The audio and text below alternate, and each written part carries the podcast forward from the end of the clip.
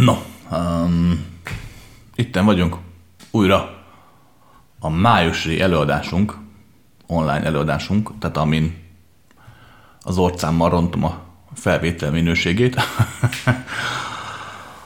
Ezen előadásunknak ez a második része, ahol már csak a hangom hallatszik. Um, rengeteg jó kérdést kaptam, de mire belevágnánk, elmondom a következő immáron szokásos mondatokat. A római egy, ne higgyük el azt, amit mondok, ez nagyon fontos. Nem a hittel van a probléma, a valódi, valódi hit, ami amúgy az emberek világában ritka. Tehát a valódi hit az tökéletes, az inkább közlebb áll a tudatossághoz, mint sem az öntudatlansághoz. De az emberi elme hite, amit tény közlésnek, valódi felfogásnak gondol, az valójában meggátolja az egyénnek a szabad létezését, a valódi növekedését, fejlődését. Tehát ne higgyünk abban, amit mondok, oké? Okay? Ne higgyük el azt, amit mondok. Szabadon gondolkodjunk, lazán, könnyedén, merj új utakra is lépni, annélkül, hogy elvest a régit. Um, élvezd a változást, a növekedés folyamatát, de akár azt is, ha éppen nem változol és nem növekszel. Római 2. Um, ezek az előadások úgy készülnek, hogy kapok kérdéseket interneten általában, olykor-olykor kézzel írva is, ritkábban. És ezekre válaszolok, ha tudok. Mm, rengeteg kérdést kapok, nagyon sok lemaradásom van, több tízezer e-mail vagyok elmaradva, amiket csak olvastam, és nem tudtam rá válaszolni, de próbálok, igyekszem jó. Um, lényeg a lényeg, hogy ez nem egy hagyományos előadás, tehát nehogy azt gondolt, hogy itt az én személyem, vagy az én gondolataim a lényegesek, rendben? A válaszaim általában azért születnek meg, mert adott témára többen is rákérdeznek, vagy mert néha úgy látom így a messzeségből, hogy az adott embernek, egyének a kérdést feltette, annak pont szüksége van egy újabb lehetőség, egy újabb útra. De mindenkinek szeretném, mindenkivel szeretném megértetni, hogy a válaszok azok, azok nem számítanak, bárki is adja. Az számít, amit te megélsz belül, amit te hozol döntést, amit te válaszolsz meg magadnak azt a kérdést, amit voltak épp a válasz szült. Igen, tudom, ez így furán hangzik, de ha végig gondolod, rájössz, hogy igazam van. Jó, tehát te, mint egyén, vagy a lényeg, vagy maga a végtelen, a végtelennek egy vetülete. És a többiek és ott vannak, a többiek is hatása vannak rád. De vagy így, vagy úgy, mindenképp a valóság az, amit te valóságnak érzékelsz. És Római három, um, alapvetően ezt ingyen csináljuk. Gyakran elmeséltem már, hogy miért. Ennek ellenére mégis jó pár hallgatónk van, aki szokott minket anyagilag támogatni. Ezt nagyon szépen köszönjük, mert hát mi is, mint mindannyian a pénzből élünk. És mert mindig hozzáteszik a támogatásokkor, hogy névtelenek szeretnek maradni, ezért csak egy pár keresztnevet elmondanék. Nagyon szépen köszönjük Zsoltnak, Juditnak, Eleonorának, Krisztinának, Magdolnának és Lászlónak, hogy nem csak a pénzükkel, de az idejükkel, figyelmükkel, mi több a bizalmukkal is segítik azt, hogy mindannyian itt lehessünk. Ti is, meg én is. No, kezdjük el, jó sok kérdés van.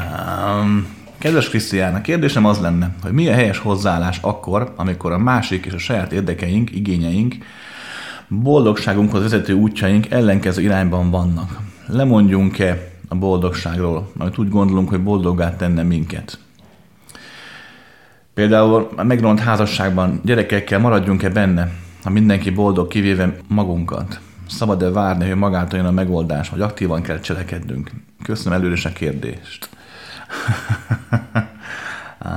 Na figyelj ide! Tetszett, a választ köszönted meg. Um, nem egy könnyű kérdésed, és maga a válasz sem könnyű. Első körben azt kell megérteni, római egyes, hogy nincs általános igazság erre a kérdésedre. Mindenkinek a saját maga valóságát kell megtapasztalni, a saját maga megélését kell megélnie. Ez azt jelenti, hogy föl kell fogni és meg kell érteni azt, hogy valakinek ebben a helyzetben az a jó, hogyha benne marad, valakinek az jó, hogyha változtat. Valakinek az ad több tartalmat és lehetőséget, hogyha megmarad a jelenlegi korlátai között, és abból próbál kihozni valamit, valakinek meg az a jó, hogyha kilép a korlátai közül. És tovább lép. Ezt nem lehet megmondani, kinek mi a valóság, hogy kinek mi ad távlatokat, lehetőségeket. Római 2. De azért bizonyos dolgokat megéri megérteni. Az emberi boldogság az, az voltaképp nem az. Ez sem jó kifejezés, de az emberi boldogság nem áll másból, mint az igények kielégítéséből. Ha megnézed, az ember az elméjével feltételeket szab a boldogságának. Nem így fogalmazol, de ez a lényege. Boldog leszek akkor, hogyha meg lesz egy autóm, hogy nagyobb autóm lesz, vagy még nagyobb autóm. Boldog leszek, hogyha meg lesz egy házam, vagy még nagyobb házam, vagy sokkal nagyobb házam. Boldog leszek akkor, hogyha el tudok utazni a szomszédországban, vagy Európa közepébe, vagy inkább már akkor tengeren túra, óceánon túra. Tehát mindig így éli az ember az életét, hogy feltételekhez köti a boldogságát, amelyek, ahogy telnek az évek, mindig nagyobbak és nagyobbak és nagyobbak lesznek. Az ego ilyen téren örökkön éhes marad, hiába lakatod jól az egyik álmát, vágyát, hamarosan egy nagyobb álmot, nagyobb vágyat kezd el dédelgetni, ami ugyanaz amúgy, mint a korábbi, csak kicsit más forma, más szín, más a paletta, de attól még jellegét tekintve ugyanaz marad, mert az ego alapvetően ugyanazt a táplálékot tudja felfalni felnőttként, amelyet már gyermekként is fel tudott, vagy már középkorú emberként is meg tudott, és akkor öreg emberként is. Tehát az ego is képes a változásra, csak ö, mm, valóságában nem. A felszínen igen. Tehát lényeg a lényeg, az emberi boldogság megnézed, mindig feltételekhez kötött. Ráadásul általában pillanatnyi. Tehát egy pillanatra ott van, úgymond egy darabig elönt a boldogság, aztán eltűnik. És már csak az emléke marad, amit vissza-vissza tudsz hozni hasonló élményekkel, vagy hogyha átbeszéled a barátokkal, vagy nézegeted a fényképeket, vagy stb.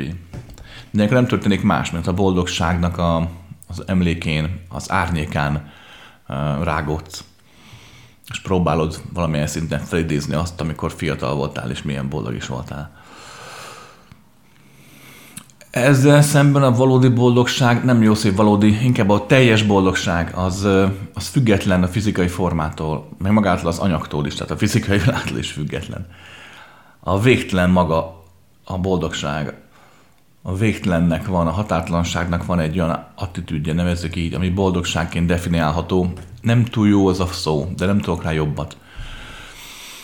Mm, egyfajta derűs, nyugodt, mégis hullámzó, változó, de mégis feszültségmentes, harmonikus létállapot. Leginkább a boldogsághoz tudnám hasonlítani. Ennek nincsen köze semmihez. Nincs köze semmilyen cél megvalósulásához, semmilyen feltétel beteljesüléséhez. Ez a maga a végtelen, a határtlan. Aki megéli a jelent, vagy jelenné válik, vagy megvilágosodik, vagy a Krisztussá válik, tehát Krisztusi szeretetben, határtlan szeretetben kezd el létezni. És még sorolhatnám a különféle definíciókat. Tehát aki túlép az ego meg az elme korlátain, az megtapasztal egyfajta boldogságot, egy olyan boldogságot, amit nem fogsz megtapasztalni sehogy. Tehát római legyen mondjuk három. Igen, most emberként úgy gondolod, hogy lehet, hogy boldog leszek akkor, hogyha elhagyom a rosszul működő, nekem szenvedést okozó párkapcsolatot, vagy inkább akkor leszek boldog, ha kitartok mellette. De a valóság az, hogy semmi, sem úgy nem leszel boldog. Mert mindig azon fog hatogni az elmét, az egót, hogy mi lett volna, ha, mi lett volna, ha másik utat választod. Bezony. Tehát az kiteljesedett boldogságot csak úgy fogod tudni megélni, hogyha átmész határtalan. De viszont Római 4, um, ez sem az egyetlen lehetőség. Igenis, abszolút lesz boldog emberként is, mégpedig akkor, hogyha képes lesz a tudatos döntésre. A tudatos döntés azt jelenti, hogy maradjunk a példánál. Um, eldöntöd, hogy igenis mit szeretnél. Hogy mondjuk menni akarsz, vagy maradni akarsz. És onnantól fogva azt éled, ami van. Azt a végtelen éled, ami van. Mert igenis végtelen az is, hogyha maradsz, és a korlátok között idézőjelbe, de nem vagy boldog, és végtelen az is, hogyha mész, és más korlátok között idézőjelbe, de nem leszel boldog. Viszont, hogyha a tudatos döntéset meg tudod élni, azt, hogy igenis én ezt vagyok, ez aki marad, vagy én ez vagyok, aki megy, és ezt tudod megélni, akkor a boldogság épp úgy megjelenik, mint hogy átmennél Buthába. Mert a tudatos teremtés, mint olyan, ami a döntésben nyilvánul meg ebben a helyzetben, a döntések sorozatában, mert nem elég egy döntés, több döntésre van szükség. De maga ez a fajta tudatossá válás ilyenkor megszületik, és, és boldogságot ad. Tehát voltak épp, tudom, ez, mit most mondok, ez furán, vagy éppen csúnyán hangzik, de nem az számít, hogy mit döntesz, hanem azt, hogy tudatosan tedd, vagy ne tedd, és válj végtelenné. Az is egy lehetőség. Hogy ne. Így zárásként amúgy írtad, hogy mindenki boldog a helyzetben, család kivéve te. Figyelj, ez ebben a formában nem igaz. A következőt kell megérteni. Ott van mondjuk a férjed, illetve a gyerek, gyerekek. Egyik se hülye. Lehet, hogy a tudatos szintükig nem jut el az, hogy te nem vagy boldog. Lehetséges, de tudatlanban biztos, hogy fölfogják, ott van. Tehát ők is megélik ezt a dolgot. Lehet, hogy nem tudják újra mondani, hát évekig nem fognak el rájönni. De attól még bennük van. És nyugodtan hidd el nekem, hogyha az ember párja, vagy az anyja nem boldog, akkor igazán nem tud boldogságot megélni a pár, illetve a gyerek sem. Hát persze. Az igények kielégülésével így van, pillanatnyi boldogságot meg tudnak élni. De a mélyben nem tudnak veled kapcsolódni, ha nem vagy boldog. Mert akkor be vagy zárva. Oké. Okay. Kedves Krisz, összefoglalád a zsebdimenziók használta létezők szempontjából, illetve a végtelenben betöltött szerepük vonatkozásában. Um, maga a zsebdimenzió fogalmat, ahogy én szoktam használni, az voltaképp nem más, mint egy adott ö, tér, ö, idő és forma komplexitás. Fú, nem túl jó, de hát nem tudok jobban. Ilyen mondjuk például a saját testet, tehát te mint ember. Te itt ember, test és gondolat és egyén, meg minden. Te egy komplet dimenzió vagy álmaidban olyan tereket meg tudsz élni, amik valóságban úgymond nincsenek is, pedig hát de, mert a valóságban lévő terek sincsenek. Te magad vagy uh, a dimenzionális tér, ami egyrészt illúzió, másrészt meg abszolút realitás. De ugyanúgy zsebdimenzió lehet egy, egy fa, egy növény, egy állat. Hát persze, minden, ami létforma, egy forma, aminek van végtelen vetülete. Már pedig minden formának végtelen vetülete van, tehát minden forma valahol egyfajta zsebdimenzió. De teljesen egyértelmű, hogy a térben, amely a maga határtalansága miatt nem létezik, ezért tele van végtelen mennyiségű zsebdimenzióval, amelyek már ugye léteznek. Zsebdimenzió mondjuk az univerzum, az anyaguniverzum, ebből végtelen mennyiségű lehet. Um, vagy más dimenziók, ami nem anyagi dimenziók, ott is hát hogy nem, végtelen mennyiségű teret létre lehet hozni. A klasszikus zsebdimenzió például az, amikor valaki meghal, és a halála után, testét levet, és a halála után, a fizikai halála után um, adott térbe kerül. Ilyenkor mindenki azt hiszi, hogy a mennyországba kerül, vagy a pokorra, vagy valamilyen köztest létbe, de ez alapvetően ebben a falon nem igaz. Halál után minden egyén olyan térbe kerül, amely az emlékeiből táplálkozván jön létre, a tér csak számára létezik, mindenki, aki benne van, az felfogja ezt a teret, ezt a zsebdimenziót, és bele tudja magát úgymond fókuszálni. De az estek többségében ők tudják, hogy a te dimenziódban vannak, és csak bizonyos szerepeket eljátszanak. Úgyhogy maga a zsebdimenziók haszna, a létező szempontjából nem más, mint az, hogy létező tudnak létezni. hát hogy ne. Minden létezés egyfajta egyén dimenzió, amely összefolyik a végtelen rendszernek köszönhetően. Ezáltal közös dimenziókat, közös zseb dimenziókat hoznak létre amelyekben már együtt járják a táncot azok, akik benne vannak. Hát persze. És maga a zsebdimenzió pedig a végtelenben betöltött szerepe szempontjából nem más, mint az, hogy a végtelen az nem egy nagyon nagy valami. Gyakran elmondom, a végtelen nem arról van szó, hogy van egy végtelen, ami végtelen, az pont. Mert a végtelen az nem lehet pont, és nem lehet végtelen sem. Mert a végtelen az nem létezik. Tehát a végtelen úgy végtelen, hogy egyfajta önmagában visszatérő folyamat, amely egy végtelen mennyiségű zárt rendszerrel, nevezzük mondjuk zsebdimenzióval létezik. Hát hogy a fenében el? Tudom, a zártság és a végtelen az emberi elme számára így elfogadhatatlan, nem tud le mit kezdeni. De a valóság akkor is ez. Oké? Okay. Hogy ne. Amikor álmodsz, tudatosan például, és létrehozol az álmaidban valamit, vagy mondom, amikor a fizikai tested beadja a kulcsot, akkor a formád, a lelki, szellemi, energetikai formád olyan dolgokat hoz létre, amelyek, amelyek belőle táplálkozván téged tükröznek, de azért több is, és kevesebb is nálad. És így folyamatában fejlődvén tágul a dimenzió, de éppen szűkül. Ha szűkül, akkor megszületsz mondjuk emberként. Nem jó szó, nem megszületsz, formát öltesz. Vagy ha tágul, akkor pedig éppen formát öltesz egy kiterjedtebb tudatként, amit mondjuk angyalnak nevezel most, vagy hasonló. Oké? Okay? Szia Krisz, többször is említetted futólag, hogy nem mindenki születik lélekkel vagy tudattal a földre. Ők minek vannak itt? Mint a szúnyogok meg a kullancsok, csak hogy bosszantsanak? És egy tudat áthathat több embert is? Um, um, vagy nem jól fogalmaztam, vagy csak egy mondat egyik felét hallottad meg, ki tudja. Mindkettő lehetséges akár de nincs olyan, hogy nem mindenki születik lélekkel vagy tudattal a földre.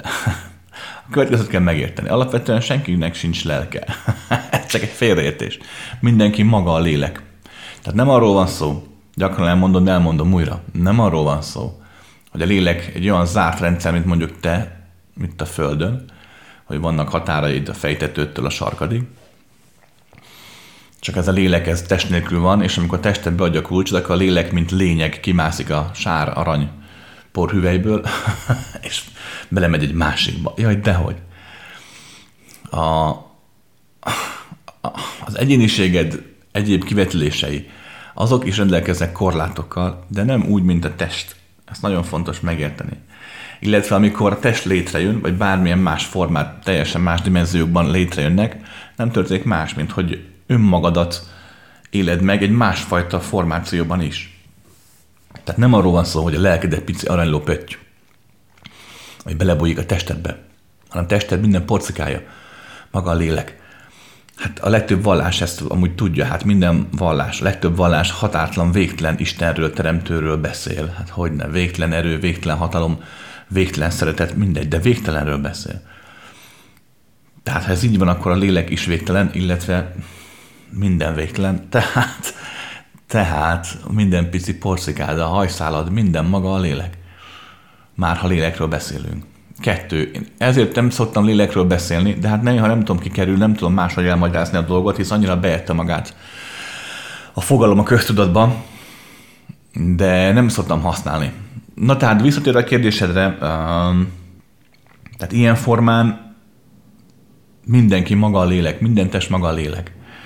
De az tény, és erre próbáltam célozni akkor a korábbi mondatommal, hogy a tudatosság, mint olyan, az nem feltétele annak, hogy valaki emberként mondjuk éljen. Az emberek jelentős része, nagyon nagy százaléka abszolút öntudatlan, és csak éli a megtestesülést, éli azt a dimenzionális formát, ami, amit úgymond kvázi öntudatlan módon ö, épített ki. Nem épített, épült ki. Mert hát az anyagi dimenziónak is vannak törvényei amelyek itt abszolút meghatározóak. Minden dimenziónak vannak törvényei, amelyek abszolút meghatározóak. Tehát mikor adott dimenzióban az egyén megformálódik, megvalósul, akkor nem tudja ezeket a szabályokat áthágni. Hogyne. Az anyagi dimenzió olyan, mint egy jó működő gépezet. Fogalmazunk egy, egy bio, biogépezet.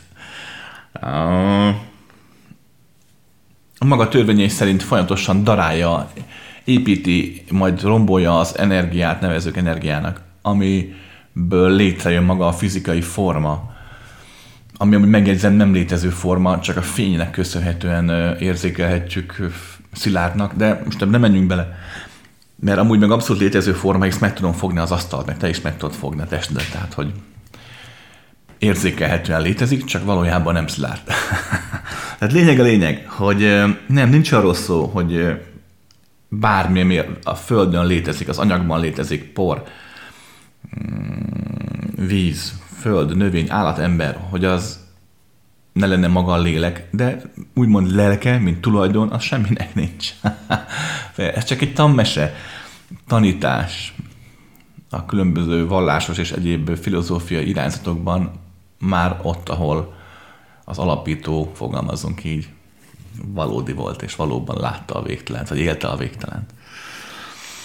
Oké. Okay. És egy tudat áthathat-e több embert is? Hát hogy a fenében? A tudatnak sincsenek határai. Valamikor a tudat önmagát egy testben ismeri föl, valamikor meg többen. Most mondok egy példát, hát képzeld el azt, hogy mondjuk a francia rezgésnek van egy tudata, vagy a magyarnak, vagy a németnek, vagy az orosznak, mindegy, hogy hívod. Hát ott az a tudat nem egy testet él meg, hanem franciát, nem tudom, 80 milliót, orosz 130 milliót. Érted, amit mondom? Tehát hogyha, hangsúlyom most csak a képzeleteddel játsz el a gondolattal. Tehát igenis van olyan tudat, fogalmazunk így, aki határtlansága miatt nagyon sok különböző formában fel tudja ismerni önmagát egy időben, egy térben. Az idő meg a tér teljesen máshogy működik egy bizonyos kiterjedtebb dimenzión túl. De tény is való, itt a Földön az este többségében az egyén általában egy-egy formában éli meg önmagát, mint belső világ, mint külső világ, mint lélek és szellem, és mind mondjuk fizikai test. Oké? Okay. Kedves Krisztián, elindultam az önismeret során olyan 8 éve, és már sok csoportot, mestert követve mégis úgy érzem, hogy valahogy nem találom a helyem a világban. Van bennem egy üresség, egy meg nem értés, hogy ennyi a földi lét. Olyat élek meg, mint tenném a dolgomat a hétköznapokban, betöltöm a szerepeket anya, feleség, segítő, dolgozó, háziasszony, stb.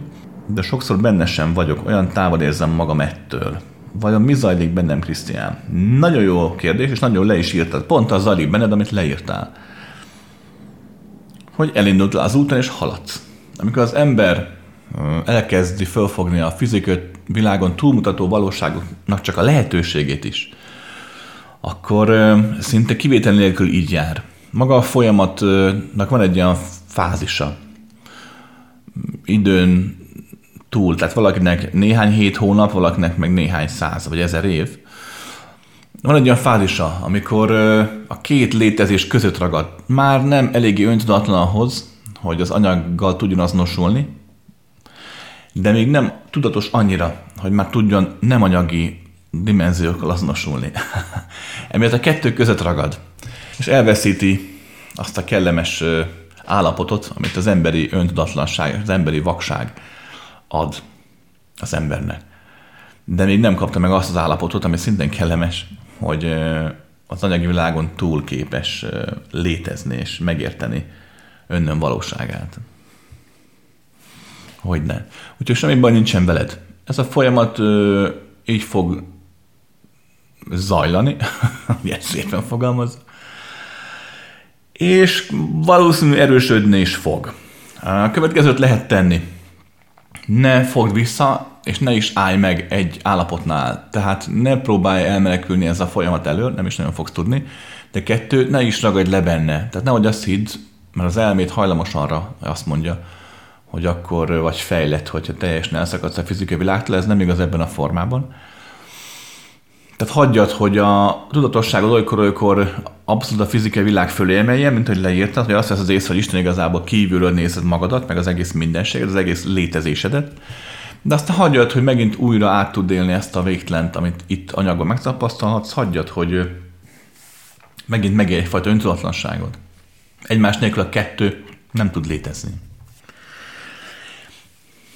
Úgy vettem észre, hogy ha ez a folyamat nem áll meg, akkor előbb vagy utóbb egy ilyen tudatos butha állapotot eredményez. De megfigyelhető gyakran, hogy az ember vagy túlságosan erőlteti a tudatos formát, és akkor beragad az elméje át elképzelt tudatosságba, vagy inkább visszamenekül az anyagba, és próbál minél többet öntudatlan lenni, nem foglalkozni azzal, hogy ki is ő úgymond valójában a korlátlanabb formájában. Megjegyzem, gyakran elmondtam, és elmondom most is, nincs, tehát nem kötelező fejlődni, vagy változni. Változni még csak az sem kötelező, de fejlődni, vagy, vagy egy elképzelt skálán, grádicson feljebb jutni, az nem, az nem kötelező. Emberek, mindig elmondom, attól nem leszel kevesebb, ha nem akarsz több lenni. És ez pont azért lényeges, mert abban a pillanatban, hogy abban hagyod a görcsölést mondjuk, vagy a kóros figyelést, hogy úristen, miért nem változok már gyorsabban, miért nem értem már el, amit el akarok, vagy éppen mi, miért történik most. Ha azt abba hagyod, akkor a valódi változás rád köszönt. Tehát az igazi változás, igaz növekedés, valódi fejlődés az általában akkor következik be, ha már nem akarod, ha az elméd, meg az egód már nem ö, nyomja ezt a folyamatot. Mert hát ez a fajta akarat igazából korlátoz, nem pedig korlátlanít. De lényeg a lényeg, hogy ö, jól csinálod. Ez egy úton vagy, egy folyamatot élsz, semmi baj nincs vele, szépen menj tovább. Oké? Okay? Csak arra figyelj, hogy ha átmész valamilyen depressziósba, ilyen dekadensbe, ilyen halálvágyas megélésekbe, közönyösbe, akkor megakadtál a folyamatban. Nem azt jelenti, hogy akkor a végére értél. Aki nem tud emberként boldog lenni, az nem fog tudni máshogy sem. Hát hogy ne. Kedves Krisztián, mm, kíváncsi lennék, hogy mi a vélemény az asztrológiáról. Olvastam a könyvedben, hogy megemlíted a Mars a Vénusz bolygót, viszont maga a tudományról mit gondolsz? Um, Róma egyes, nem vagyok egy gyakorló asztrológus, tehát az ismereteim magáról a rendszerről felszínesek. Római kettő. Amiről viszont maga az asztrológia szól, azt abszolút jól átlátom, tehát az, hogy a csillagok, a bolygók illetve egyéb rezgések hogyan hatnak a Földre, hogyan járják át az embert, az embertestet, az anyagi testeket, a időt, meg a teret. Tehát ezt ilyen téren így, ezt így fölfogom, tehát ebben is problémám. De nem értek annyira hozzá, hogy tudjam, hogy az épp a mostani modernkori asztrológia milyen valóságosságosságos valóság alatt éppen milyen formát ért. Mm, hiszen ugye az asztrológia, mint tudomány, mm, idézőben mondom, tudomány, pont ugye arról szól, hogy a, az ember, aki nem látja mondjuk a határtlanságot, nem él meg egyfajta végtelen, az ebből a fajta tapogatós módszerrel próbálja meg felismerni a rendszert. A római három.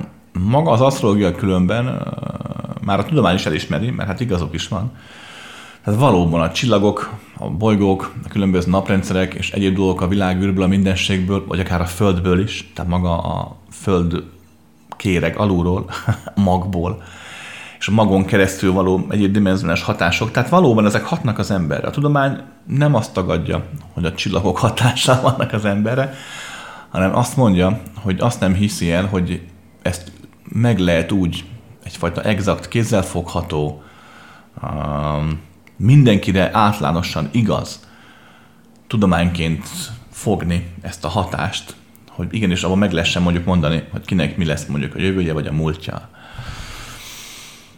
Hogy tényleg stabilan, tehát nem sejtelmesen, hanem tényleg konkrétan megmond, hogy ebben az ember ez lesz, ebben az ember az lesz. Tehát a tudomány ebben kételkedik. A római négy. A következőt vettem észre. Újra mondom, maga az asztrológia, mint mint a valósági vetülete, abszolút valóságos. És most nem arra az asztrológiáról beszélek, amit a színes RTV magazin, meg a női magazinnak hasábján leírja, tudod, hogy úristen, ezen a héten a bikának rossz hete lesz, a ráknak meg jó hete lesz. Ez marhaság. De tény és való, újra mondom, hogy minden egyes ember, akit rohangászik, minden egyes élet, akit rohangászik, állatok, növények, emberek, szúnyogok, minden csatlakozik erre a fajta energiahálóra, és amit a valóságnak egy, egy szövedéke nem nagyon tud máshol létezni. Tehát ez ilyen téren valóságos. Viszont amikor maga az asztrológia, mint tudomány úgymond létrejött, akkor nem arra találták ki, hogy kifürkészik vele a jövőt. Jaj, dehogy. Az önismeretnek, a önvaló megígélésének egy eszköze volt, egy útja volt ez annak idején még Egyiptom előtt, jócskán Egyiptom előtt, fáreók kora előtt.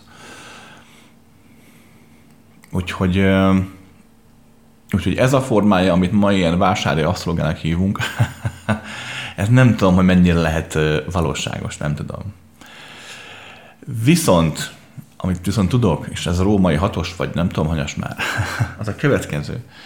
Ugye nem véletlenül van a mondás, ugye bölcs uralkodik a csillagaim. Tehát még ha tényleg számít is valamit mondjuk az, a jövődre nézve, a sorsodra nézve, hogy mikor melyik kvadrásban és mikor melyik pillanatban születtél. Um,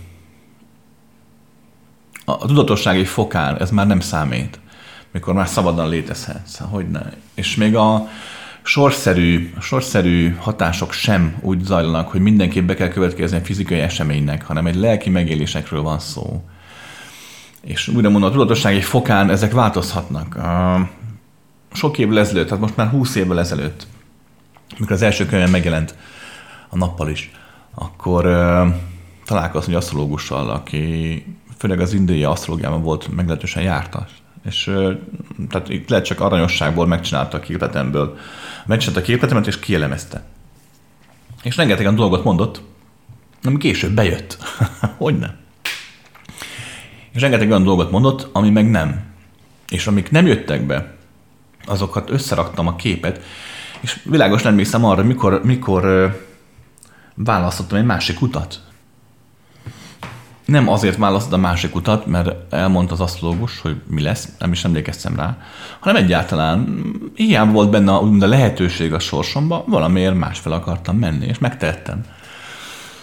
Úgyhogy, úgyhogy ha rám hallgatsz, akkor az jövődet, az döntéseidet, az életed folyását nem teszed függővé valakitől, aki egy számítógépes programmal megcsinálja a képletedet, és aztán megmondja, hogy mit kell tenned. Nem azt mondom, hogy téved, de ha még igazat is mond, akkor is lemaradsz az életedről, valóságodról, arról lehetőségről, hogy teremts. Hát hogy ne? Ha maga az asztrológia érdekel, nyugodtan tanult meg a rendszert, hát hogy ne, figyeld meg a működését, de ne vedd túlságosan komolyan, ne vegyél túlságosan komolyan semmit. Jó.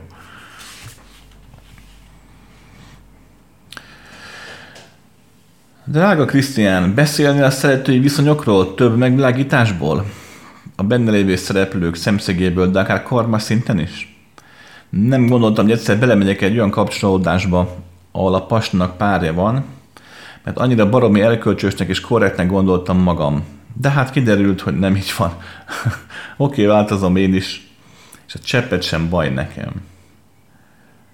Na de van ebben valami fura dolog. Haszdozni, bujkálni, cinkosra válni, nem felvállalva lenni. Az életünket bizonyos szegletéhez kapcsolódik csak. Nekem a szeretői keret biztonságot adta a borzasztó nagyfokú bizonytalanság mellett. Nagyon sok határunkat átléptük, és azért ez kimerítő is volt mindkettőnknek.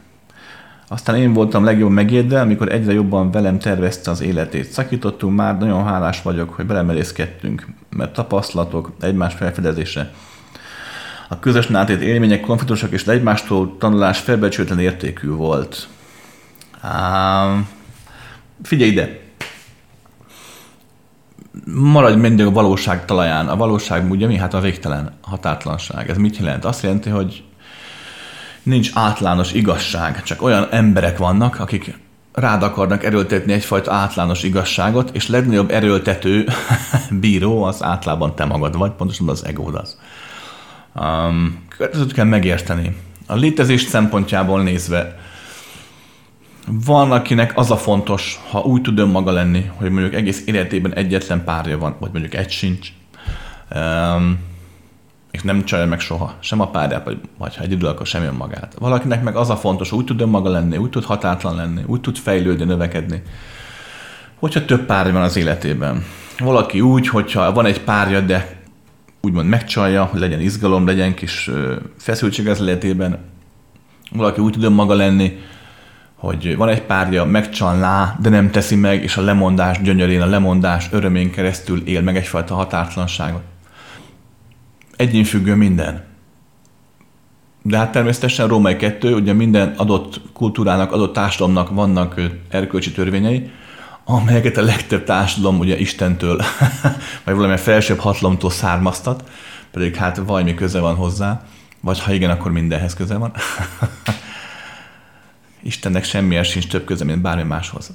Um, de lényeg a lényeg, hogy nem lehet megmondani, hogy kinek milyen morális vagy éppen erkölcsi rezgés, hullámzás az, kinek milyen fizikai megélés vagy nem megélés az, ami adhat neki. Leírtad neked milyen sokat adott, feltetleg a másiknak is sokat adott, hát akkor nincs probléma. Um, Római 3, hogy karmikus szempontból ez mit jelent? Ez nagyon érdekes. Uh, az a benne lévők múlik. Amikor uh, az egyén az este többségében a halála után, tehát a fizikai test halála után, van, amikor még itt az életében, de általában a fizikai test halála után úgymond szembesül a végtelen létezésének ezen szegletével, amit emberi életnek nevezett. Akkor abszolút egyénfüggő hogy ki milyen úton, formában éli meg mondjuk a csalódásait, a becsapottságot, a félelmet, a szorongást, a haragot, vagy épp a boldogságot, az örömöt, a szeretetet. Általában azt figyelhető meg, hogy még az előbbi negatív, rombol érzelmek korlátokat adnak, az utóbbiak, az építő, boldogságos érzelmek korlátokat oldanak fel, de ez sem mindig igaz. De általában ez megfigyelhető. Magyarán az, hogy mondjuk karmikusan ki hogyan fog reagálni erre a folyamatra, az ott dől majd el, hogy a megbocsátás, vagy épp a nem számít érdetlenség mennyire lesz erős, vagy épp mennyire lesz erős mondjuk a bosszúvágy, vagy a sértettség, vagy a megbántottság. Ha tudatosak az egyének, akkor az este többségében nagyjából úgy ülnek a haláluk után, mint a kis herceg a kis bolygóján, és hogy nézik, hogy mit művelt a másik, és jókat kacaráznak rajta. Még akkor is, ha mondjuk egy ilyen megcsalásos eset állt fenn de nem minden egyén tudatos ennyire. Halála után sem. Van, aki jobban azonosul az ego emlékével, mondjuk a sértettséggel, hogy hát én láttam ilyet van a dimenzióban, ahol a halál utáni zsebdimenziós események zajlanak. Az egyik fél meg tud bocsátani, a másik fél pedig nem. És meg is mondta Kerekperc, hogy nem. És ez olyan kötés hozott létre, amelyen keresztül hosszantartó küzdködés és szenvedés mm, jutott osztályrészül a nem megbocsátó félnek. Hát hogy ne, amíg el nem jutott abba az állapotba, hogy el tud engedni. Mert hát a nem megbocsátás az nem azt jelenti, hogy nem bocsátasz meg a másiknak, hanem azt jelenti, hogy nem tudod befogadni saját magadat. Hát hogy ne? Mert hogyha én valóban tiszta vagyok, én valóban hűséges vagyok, akkor engem nem zavar, ha a másik úgymond félrelép. De ha én nem vagyok hűséges belül, csak nem teszem meg, mert mondjuk úgy neveltek, vagy mert én úgy döntöttem, de én is mennék jobbra-balra, csak nem tehetem meg, a saját van korlátja miatt, akkor mikor rájövök, hogy mégis a másik ezt megtette, akkor a másik hibáztatásán, utálatán, haragon, gyülleten keresztül voltak éppen nem más, mint csak, hogy saját magamat utálom. Azon korlátokat, amikkel azonosulok. Úgyhogy persze ez semmi egy átlános szabály, neved magadra, de elgondolkodj, de megírja rajta. No. Szia, nálam Szepes Mária verte le a biztosítékot. Kifejtette a könyveiben, hogy a szüntlen ismétlődésben élünk. Az anyagberejt démonnak nevezte ezt. Fokozatosan felfogtam, miről beszél, mindentől elment a kedvem.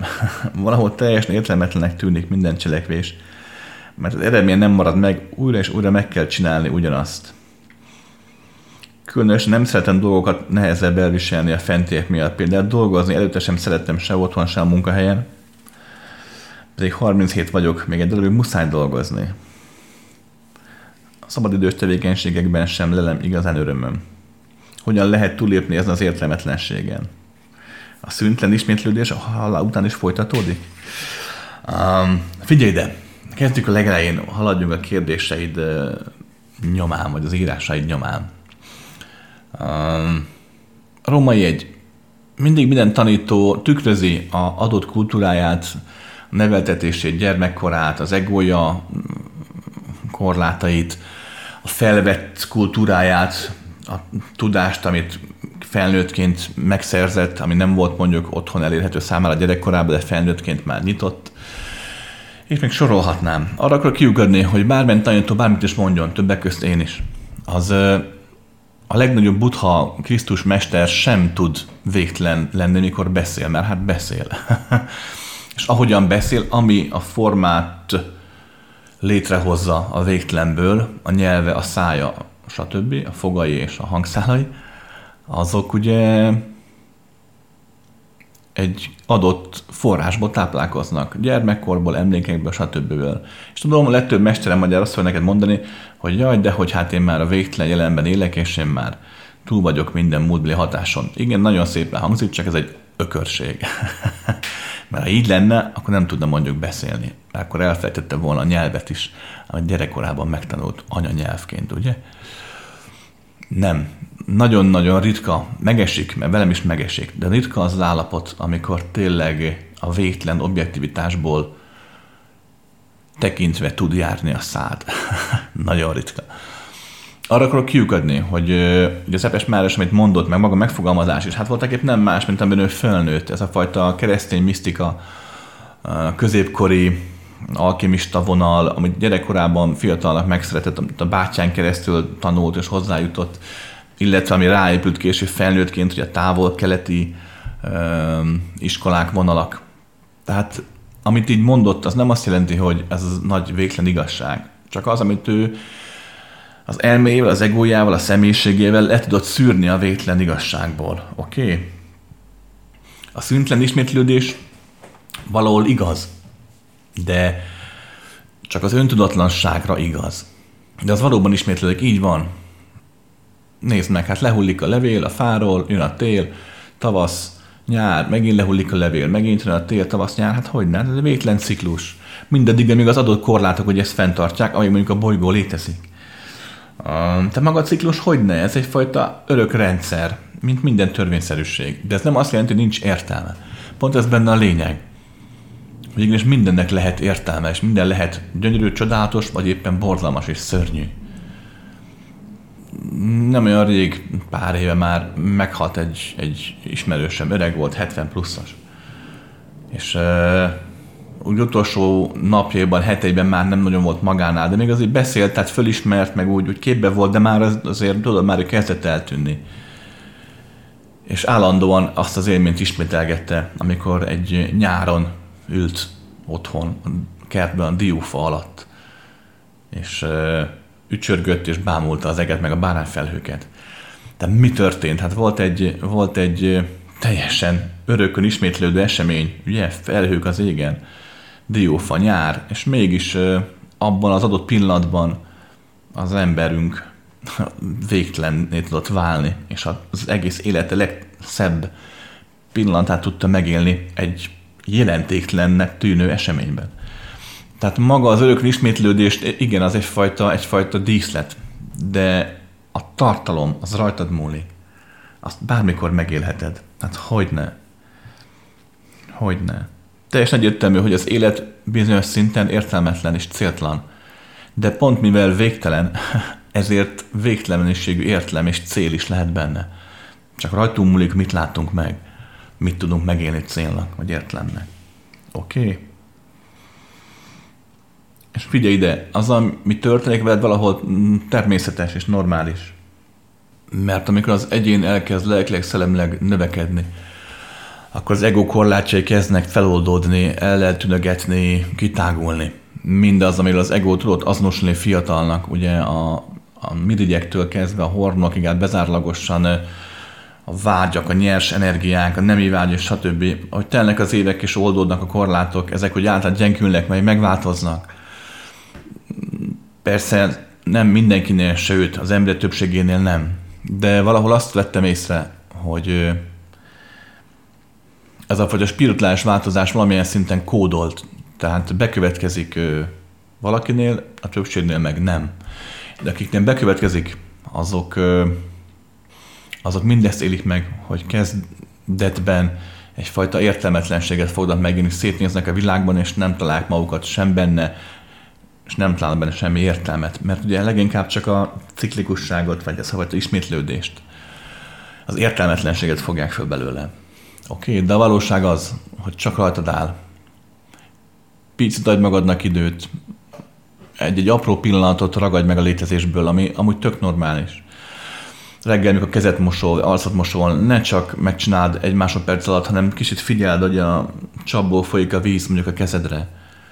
Vagy mikor kinéz az ablakon, ne csak bámulj, hanem egy pillanatra éld meg azt a kötést, ami mondjuk téged hozzáköt ahhoz, amit nézel, és így jön létre a fajta egység, mert ugye erről van szó. Nem te nézed a képet, hanem a kép néz téged. Mindegy. Tehát hagyd magadnak időt a dolgokra, hagyjad, hogy, hogy ilyen apró dolgokban megszülesne a harmónia, és akkor meg fog jelenni az életkedv, mert jó lesz megélni önmagadat. Nem az apróságokat, hanem önmagadat, és akkor azon keresztül majd már kis, nagy dolgokat, sok minden mást. Jó? És a halál után is van egyfajta ciklikusság, hogy a fenében, kivéve ha tudatossá válsz, ha rájössz arra, amit most mondtam, meg tudod élni, és tudsz figyelni, akkor halál után szabadon dönthetsz, és akkor adott dimenzió, adott ciklikussága véget ér, de kitérített dimenzió, ahova kerülsz halál után, annak is a ciklikussága. Arra is figyelned kell, azt is el kell engedni, és akkor itt tovább, itt tovább, itt tovább. Jó. Kedves Krisztián, létezik egy családi béke. Mit lehet tenni, vagy kell egyáltalán, amikor azt látom, hogy a család ünneplés helyett megbántódik? Nem tudok mindenki kedvére tenni.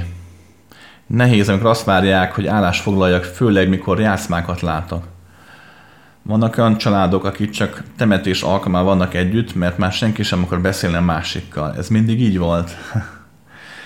Ez amire most kondicionálnak minket, vagy ez csak a személyes egóm, akit sért, hogy nem minden rózsaszín? Meddig vagyok felelős, mint anya a család összetartásáért? Nagyon jó kérdés, figyelj ide! Római egyes. A család az, az, az egy összetartó erő, így van, egyfajta kötés. Um, de a kötés miensége, az összetartó erőnek a formája, az már teljesen egyénfüggő. Van olyan család, amelyik úgy tud kiteljesedni, hogyha teljesen, vagy legalább többségében boldogságot élnek meg. Van olyan család, ahol inkább a kiteljesedés útja az egyfajta veszekedős, feszültséges attitűd. Van olyan család, ami valójában nem család, csak egy fedél alatt nőttek föl. És van olyan család is, ami meg abszolút család, pedig csak barátok, vagy osztálytársak, munkatársak alkotják. Római kettő. Teljesen egyértelmű, maga a család, mint vérközösség, az mindig is a túlélésnek a záloga volt. Régen, főleg ugye a magyar kultúrában is, de az európai kultúrákban is, sőt, hát távol és megfigyeltő volt, hogy maga a család, illetve a magyar kultúrában ez a koma, komaság, mint olyan, az biztosította, hogy az egyén azon a mikroközösségen keresztül túlélhesse a nehezebb, vagy épp a könnyebb időket. Tehát maga a család egyrésztről a vérségen túl, egyrészt egyfajta túl és biztosító szövetség volt minden mai napig. Ritkán volt benne feltétel az, hogy mindenki szeresse egymást.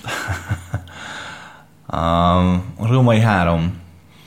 Valahol a vérségi kötelék általában jelent valami egyéb köteléket is. Tehát nem véletlen, hogy adott egyének miért születnek adott nevező genetikai frekvenciák alá. De nem menjünk bele, mert nagyon hosszú lenne, és annyira szertágazó, hogy nem tudnám hitelt idegenlően elmesélni pár percben. Um, amúgy jól látod, persze az egót kitlátta, milyen a jó család, és azt próbál erőltetni, és nem jön össze, akkor feszültséget, haragot elsz meg. Figyelj ide, következőt lehet tenni. Ha nem szereted a családtagaidat, akkor ne foglalkozz velük. akkor él túl ezeket a feszültséges, veszegedős ünnepeket, azt jó napot. Ha szereted a családtagaidat, akkor se foglalkozz velük, csak szeresd őket. És akkor, amikor balhé van, amikor feszültség van, akkor ne csinálj semmit, ne foglalj állást, csak legyél, csak szeresd, és, és legyél. Amúgy hát hogy ne, hát jól látod, csak játszmák vannak, hát persze, az emberi élet nem már más, mint játszmák folyamatából. Persze. Nagyon sokan mondják, hogy nem, ők őszinték, mert minden. Jaj, de hogy. Az, hogy valaki őszintének hiszi magát, az nem azt jelenti, hogy őszinte. Csak azt jelenti, hogy maximálisan tud azonosulni a szereppel. hát hogy ne. Úgyhogy a játszmákkal nincsen semmi baj különben. Csak hát igen, mikor az ember elkezd figyelni, gondolkodni, mikor elindul a tudatosság útján, a tudatos fejlődés útján, változás útján, akkor eleinte nehéz neki elfogadni azt, hogy tényleg az emberiségnek egyetlen igazi őszinte pillanata sincsen, amikor egymással vannak elfoglalva. De ez sem ennyire sarkos, és ennyire ö, fekete vagy fehér, de maga a folyamat valóban megfigyelhető. Nem vagy felelős ilyen téren a végtelenig. Jaj, dehogy. Tudod, ki vagy felelős saját magadért. Azért, hogy te lehess boldog, miközben ott ültök húszan az asztalnál. Hogy te szeresd önmagad, a világot, a családot.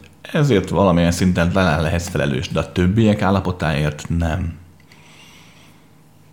Ha rám hallgatsz, nem is foglalkozol így velük, nem akarod őket megváltoztatni, hagyjad, hogy változzanak. És ha adsz nekik egy követendő példát, mintát, akkor van rá esély. Nem biztos, de van rá esély, hogy ők is a szeretet felé változnak. Kedves Krisztián, úton lévő édesanyja vagyok. A kislányom apja meg tudatosságmentesen él. A gyermekemet egyaránt éli tudatosabb és öntudatlan hatások. Az a kérdésem, hogy ezeket az öntudatlan hatásokat a gyermeknek mindenképp meg kell tapasztalnia? Vagy lehet másképp is? Hogyha én úgy látom, hogy ez neki nem jó, vagy esetleg lelkinek ártalmas, akkor tehetek ennek a kiküszöböléséért? Na figyelj ide! Um, mondtam az előbb, de elmondom újra. A tudatosság, mint olyan, az tehát maga a felébredés, ugye, mert úgy hívja a szakma, hogy felébredés.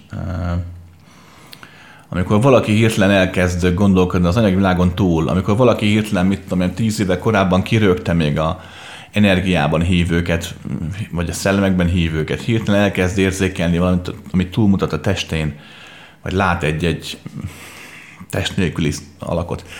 Tehát, hogy ez a folyamat valami elkezd valaki magával foglalkozni, hogy ez miért következik be. Tehát maga ez az igény, mint olyan, hogy ez a vágy, ez a felfogás, ez hogy születik meg, ezt nem tudjuk. Rengeteg teória van rá, de én nagyon régóta figyelem az emberiséget ilyen szinten, és nem tudtam rájönni egy átlános, mindenki számára használható felébredés képletre.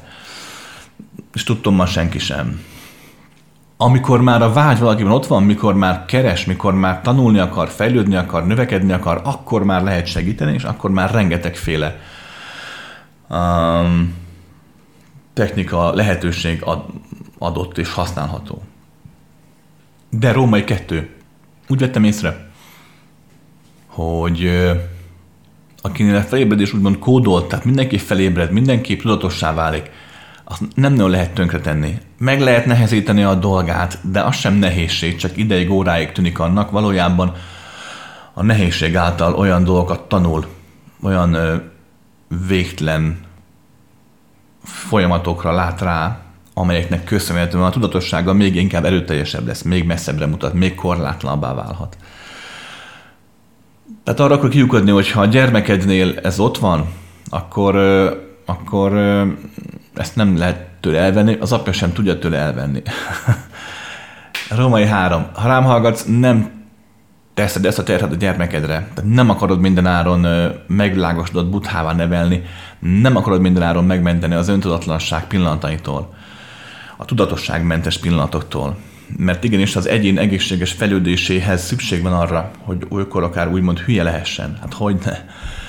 Hogy sokszor csak ösztönből cselekedjen, hogy, hogy igenis olykor-olykor öntudatlanul, amit később megbán, olyan dolgokat is létrehozzon, mert a megbánás is fontos, tanulság és tudás.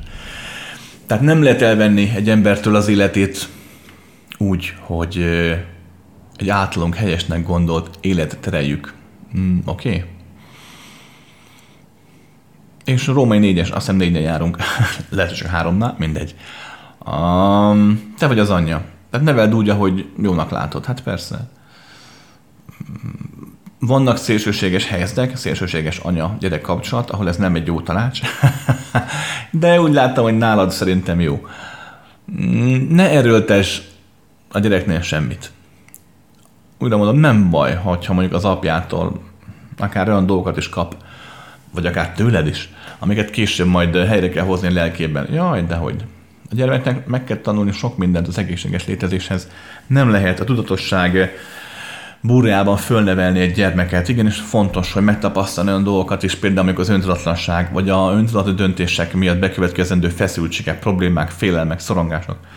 Tehát, hogy nem baj, sőt, meg is kell ezeket élnie, hogy megtanuljon rá reagálni, és megtanulja az elengedést, mint olyat. Hát, ha nincs benne baj, mit engedhetne el? Máplék nem tud elengedést megtanulni egyénként itt, akkor ez a folyamat akkor sem fog működni, amikor mondjuk a halála után már működhetne. Tehát, hogy nincs azzal baj, hogyha a gyermek olykor-olykor kap az illetőleg kis pofont vagy egy kis rázást. Persze. Hogyne, a, anyaként, mikor szeretsz valakit, akkor persze a legjobbat akarod neki. hát, hogy a fenében. És szenvedsz tőle, amikor azt látod, hogy ő is szenved. Hát persze. Nem könnyű az anyaság, nem könnyű. Haló Krisz, az a kérdésem, hogy a fejlődésnek a folyamata, na tessék. Nálad hogyan zajlott? Voltak ebben a nehezebb részek? Volt-e, hogy bekapcsolt erősen az ego? Voltál-e valaha rohadt türelmetlen, vagy te mindig és óriási békében volt azzal, ami volt? Mi a tapasztalatod ezzel? Azért is kérdezem, mert egy elég intenzív folyamban vagyok benne. És amióta ez van, azóta már kétszer-háromszor is volt egy olyan rövidebb időszak, amikor az ego kurva rafinált módon próbált megállítani, leterelni az útról. Mintha érezné, hogy lassan, de biztosan közledik a vége. Hm. Beszélnél a megvilágosodás folyamatában tapasztalható én halálról. No, ugye a felébredés, mint olyan, voltak a fogalom általában azt jelenti, legtöbb esetben azt jelenti, hogyha valaki rádöbben arra, hogy a létezés, az élet több, mint ez az anyagi, öntudatlan, mint korábban beszéltük, ismétlődő rendszer. Amúgy az anyag sem öntudatlan, meg az anyag dimenzió önmaga sem öntudatlan, de, de tény is való, hogy van egy olyan tulajdonság, amit minden rendszernek, hogy a saját törvényei okán kvázi önműködő, és mindazon túl, ami a rendszeren túl van, azt igyekszik ugye eltakarni a rendszeren belül létezőktől. Tehát maga a felébredés nem más, mint az, mikor az ember ráébred arra, valami több is van itt talán, mint maga az anyag. Illetve esetlegesen szokták felébredetnek nevezni azon meglágosodott embereket is. A keleti misztikában leginkább, um, akik nem csak, hogy túl látnak az anyagon, hanem már túl is élnek rajta. Tehát, hogy nem engedelmeskednek már belül sem, a lelkükben, a szellemükben, gondolataikban sem az anyagi okokozatrendszernek, hatásoknak, gyermekű traumáknak, egyáltalán az emberi mm, gondolkodásmódnak, mint olyannak sem. A Római egyes. Úgy vettem észre, hogy ez a folyamat nem egyszeri, és akkor vége, hanem, hanem sokszor zajlik. Folyamatosan zajlik. Amit el tudok neked mondani az egész megvilágosodás kérdésről, kérdeztél, csak a saját tapasztalatom, tehát nem feltétlenül fedi az igazságot, vagy a teljes valóságot. De én így éltem meg leginkább, hogy, hogy mindig történt valami, ami úgy pillanatra végtelenné tett, aztán utána újra visszazont emberben, majd megint, majd megint. Most is így van, tehát nincs vége ennek a folyamatnak. Hmm. Nem is hinném, hogy igaz az, amit nagyon sokan hisznek, hogy egyszer valaki megvilágosodik, aztán annyi. Mert a létezésben pont az a lényeg. Nincs pont a végén.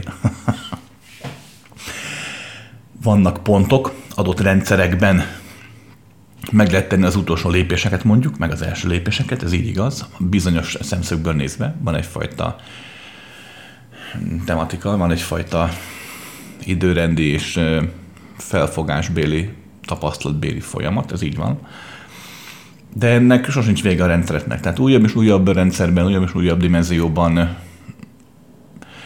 lehet haladni, nem csak úgy klasszikusan, ilyen kronológiai időrendi sorrendben, hanem, hanem egyéb más térben, időkben is.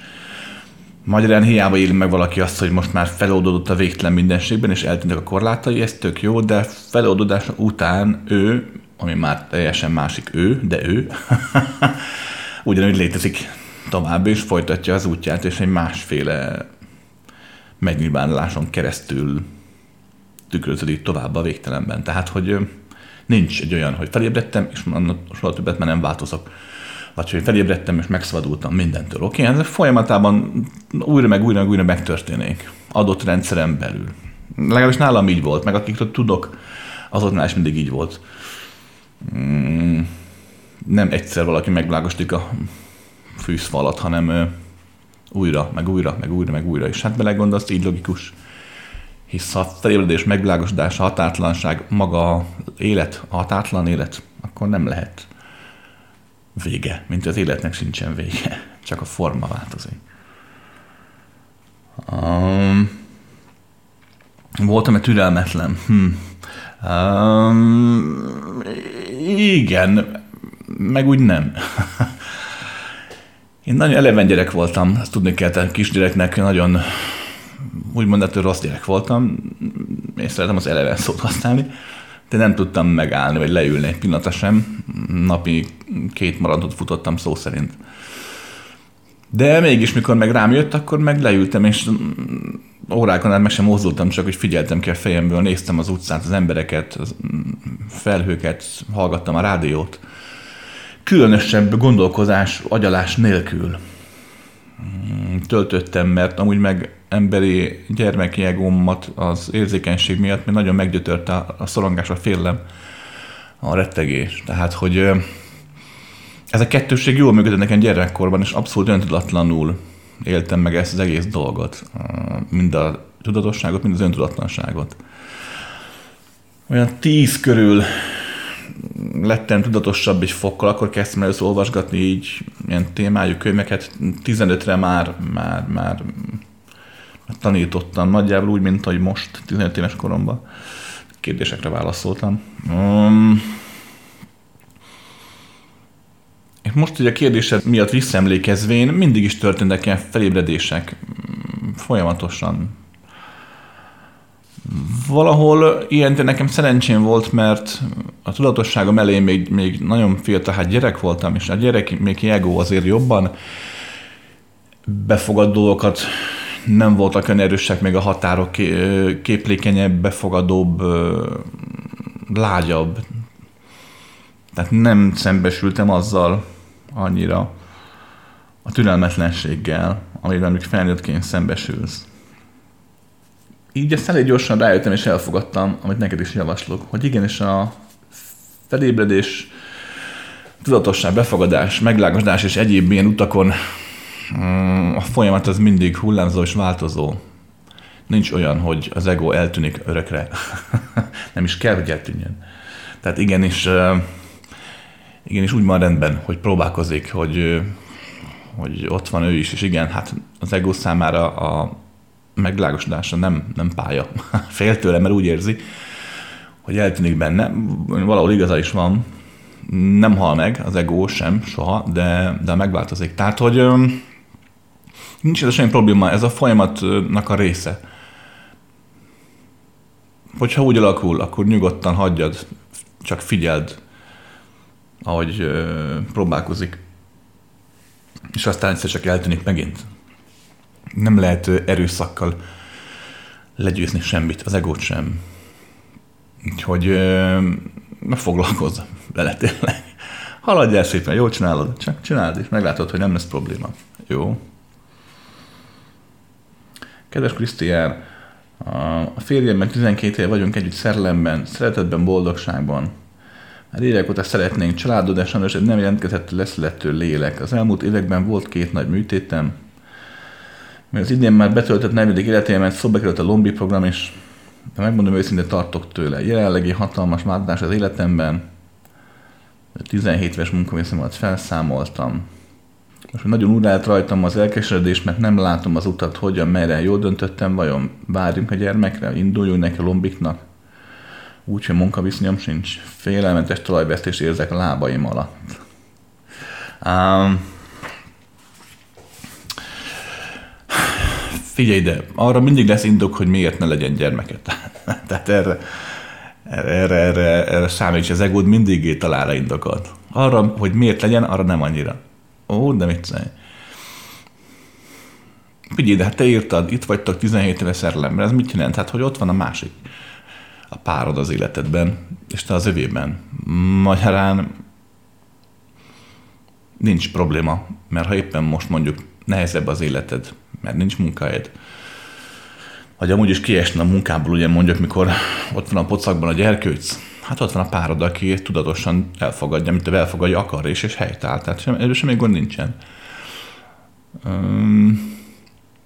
A gyermekhez, a gyermekvállaláshoz nem véletlen, hogy a nők vannak erre kondicionálva, női test. Mert a női test a befogadás energiából, befogadás lélekből fogalmazok, hogy születik hogy hát maga a megtermékenyülés, és hogy mi történik, hát a nő befogadja a férfit, egy bizonyos részét. Utána magába fogadja az életet, és úgy, úgy kihordja, és úgy jön az élet a világra. Tehát, hogy, hogy befogadás kell. Ez azt jelenti, hogy valamilyen szintű én feladás szükséges. Magyarán, miért a világ a világ, a nőknek ez, ez nagyon nem könnyű, nagyon nehéz egy állapot, hogy igen, és rá kell bízni magát a sorsra, fogalmazunk úgy, mert ki tudja, mi lesz, amikor ugye mondjuk ott vagy 6 hónaposan, 8 hónaposan, és ki tudja, lehet, hogy meghal a férjed, vagy elhagy, vagy bármi történhet. Most persze nem erre kell gondolni, de hát maga a folyamat akkor is ez, az igazság ez. Tehát, hogy igenis, igenis el kell fogadni azt, hogy félelmetes egy nő számára, lehet félelmetes is, lehet akár a gyermekvállalásnak a folyamata, mert igenis elveszíti a saját élete felett a kontrollt, vagy legalábbis nagyon-nagyon-nagyon megnehezíti a saját maga életét idézőjelbe, azért a pár hónapig. Úgyhogy nem csoda, hogyha félsz, de, de hát ha annyira szeretnétek, akkor meg, akkor meg gyűrd le a félelmet, és vágjatok bele. Mm.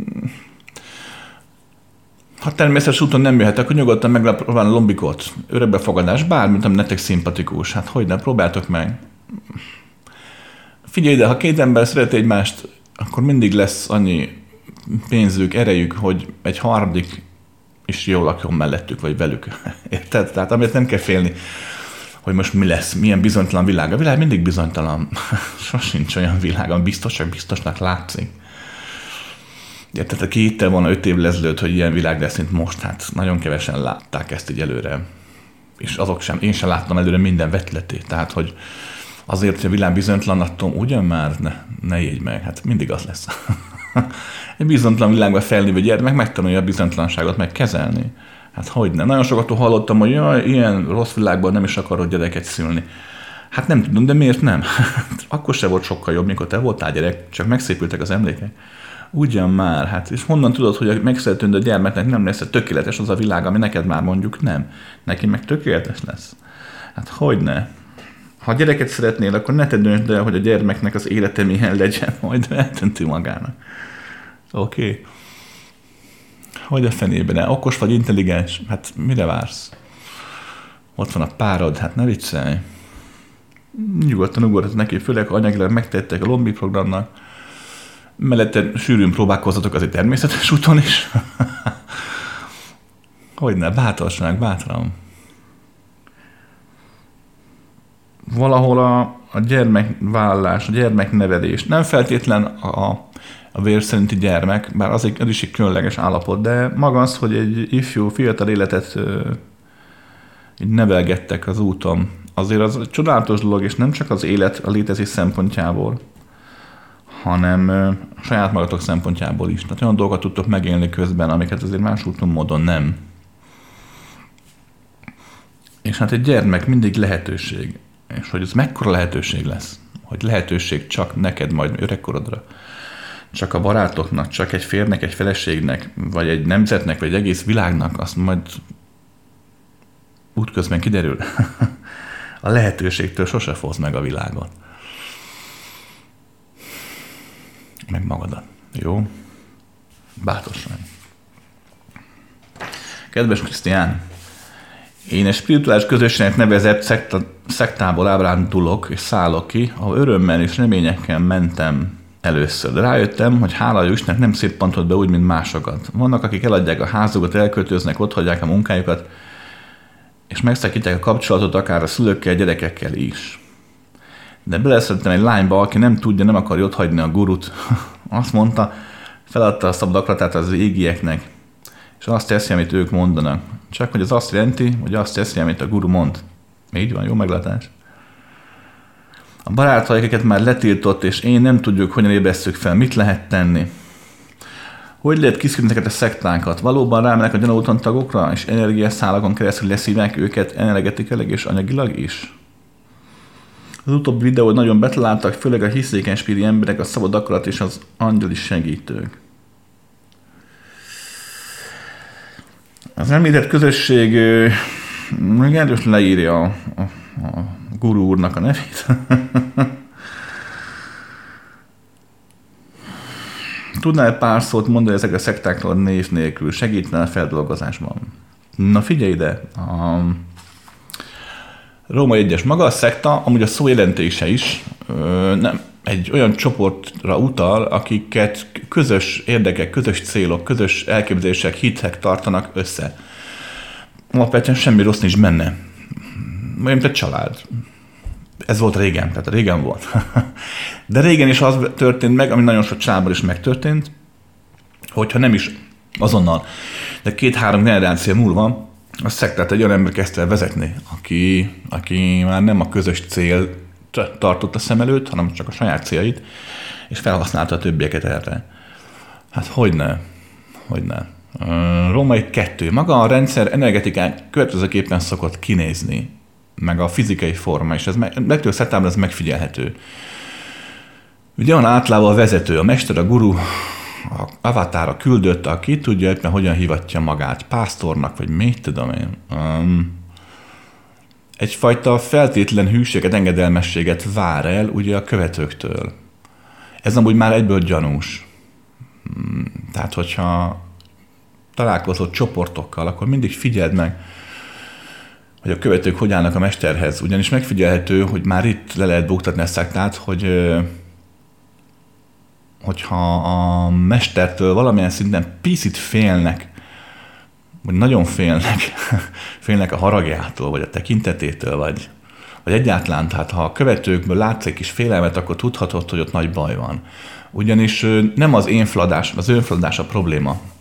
Mert hát ugye erről van szó, tehát a feltétlen elkötelezettség, hit, hogy az én, én is önfladás kell. Nem ez lenne a probléma, hanem az, amikor ezt a mester úgymond erőszakkal csiholja ki. Már pedig legtöbb esetben megfigyelhető, hogy bele van a tanításokba a jutalmazás és a büntetés, hogy hogyan bünteti a mester vagy az égiek szerinte. hogyan büntetik azokat, akik ugye nem állnak be a sorba. Ez nem csak kis nagy szektákra is igaz, hát nézd meg a kereszténység, vagy a, az iszlám, vagy bármelyik ilyen világvallásnak a tanításait, vagy a megnyilvánulásait, hát mindig van ellenségkép, persze.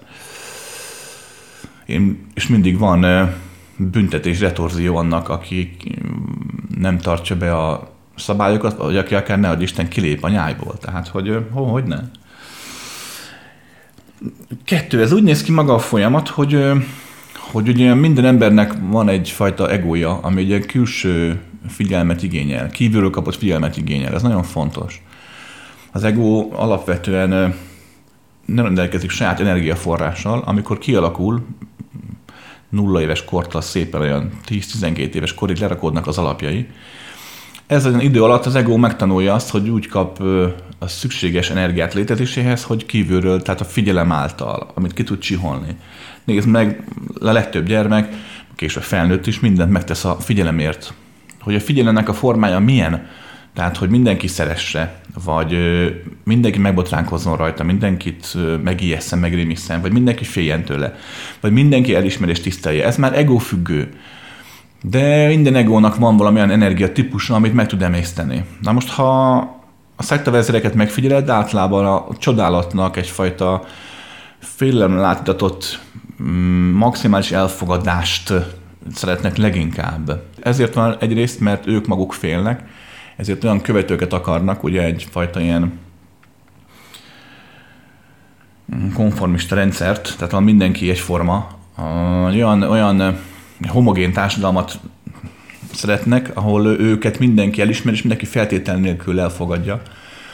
Ne kelljen félniük az emberektől, ne kelljen félniük a tévedéstől. Kettő, ugye a legtöbb szektavezér ugye bizonytalan abban, amit mond, hiszen ő tudja, hogy amit mond, az hazugság, csak a nagyon bolondok nem tudják. Aki tényleg elhiszi, hogy Istenne beszélget, a hangok azok a fejében, azok, hogy Jézustól jönnek, vagy a démonoktól, vagy stb. A legtöbb szektavezér tudja, hogy ez nem így van. és épp ezért vár egyfajta megerősítést a hívőktől, hogy de mégiscsak ő jól látja. Tehát ez is kialakul. Három, hogy a legtöbb szekta vezér azért jön létre, mert hát ugye szüksége van a hatalom érzésére. A hatalom szintén abból fakad a hatalom érzésnek az ego számára, azért kell hatalmat megélnie, hogy a félelmét legyőzze, mert hát ugye az ego pontosan tudja, hogy a élet nem más, mint ugye a folytonos haldoklás. Mm, úgy gondolja, minél hatalmasabb, annál jobban el tudja nyújtani ezt a folyamatot, annál később fog meghalni. Aztán négy, hát teljesen egyértelmű, hogy a legtöbb szekta kialakul a hatalom érzésén túl ugye a szexualitás miatt. Ugye a legtöbb vezér, nem csak férfi, nők is szekta vezérek, a szexualitásukban hatalmat megélvén mm, próbálják köszni úgymond a tanítványokat, és energiát szerezni magukhoz. És hát őt, hát hogy az anyagi előnyök, hát azért sokkal könnyebb meló predikálni minden vasárnap egy kicsit, és milliárdokat beszedni az emberektől havonta, sem mondjuk a bányában dolgozni. Hát hogy ne. Tehát összességében van egy ilyen mix, ami miatt kialakulnak általában ezek a kisendős szekták. És ezeken túl vannak ugye a szélsőséges helyzetek, szép mi, hogy a szélsőséges meg csak most indul amikor valaki nagyon bolond, nagyon sérült, nagyon komoly mentális averziókban szenved, um, nagyon nagy traumákat hordoz, és emiatt a személyiség olyan szinten torzult, hogy csak egyetlen egy kiútban találta meg a fényt, és tényleg őszintén, fanatikusan hisz abban, amit ő meglátott annak én, és amit ő most mond. És ő meg ezért tud szektát építeni, mert hát hogy annyira fanatikusan éli a létezését, hogy a szintén sérült, gyengébb egókat, személyeket maga köré vonza. Nagyon sokan mondják azt, hogy azért lettem ilyen, olyan, amolyan hívő, követő, szektatag, vallásos, stb. Mert végre kaptam egy olyan útmutatást, egy olyan tanítást, ami minden kérdésre megadta a választ.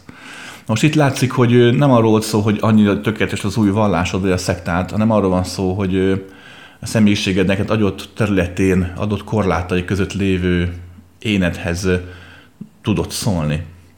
Mert hát mindenre nincs válasz. Isten igazából semmire sincs, de mindenre pláne nincsen.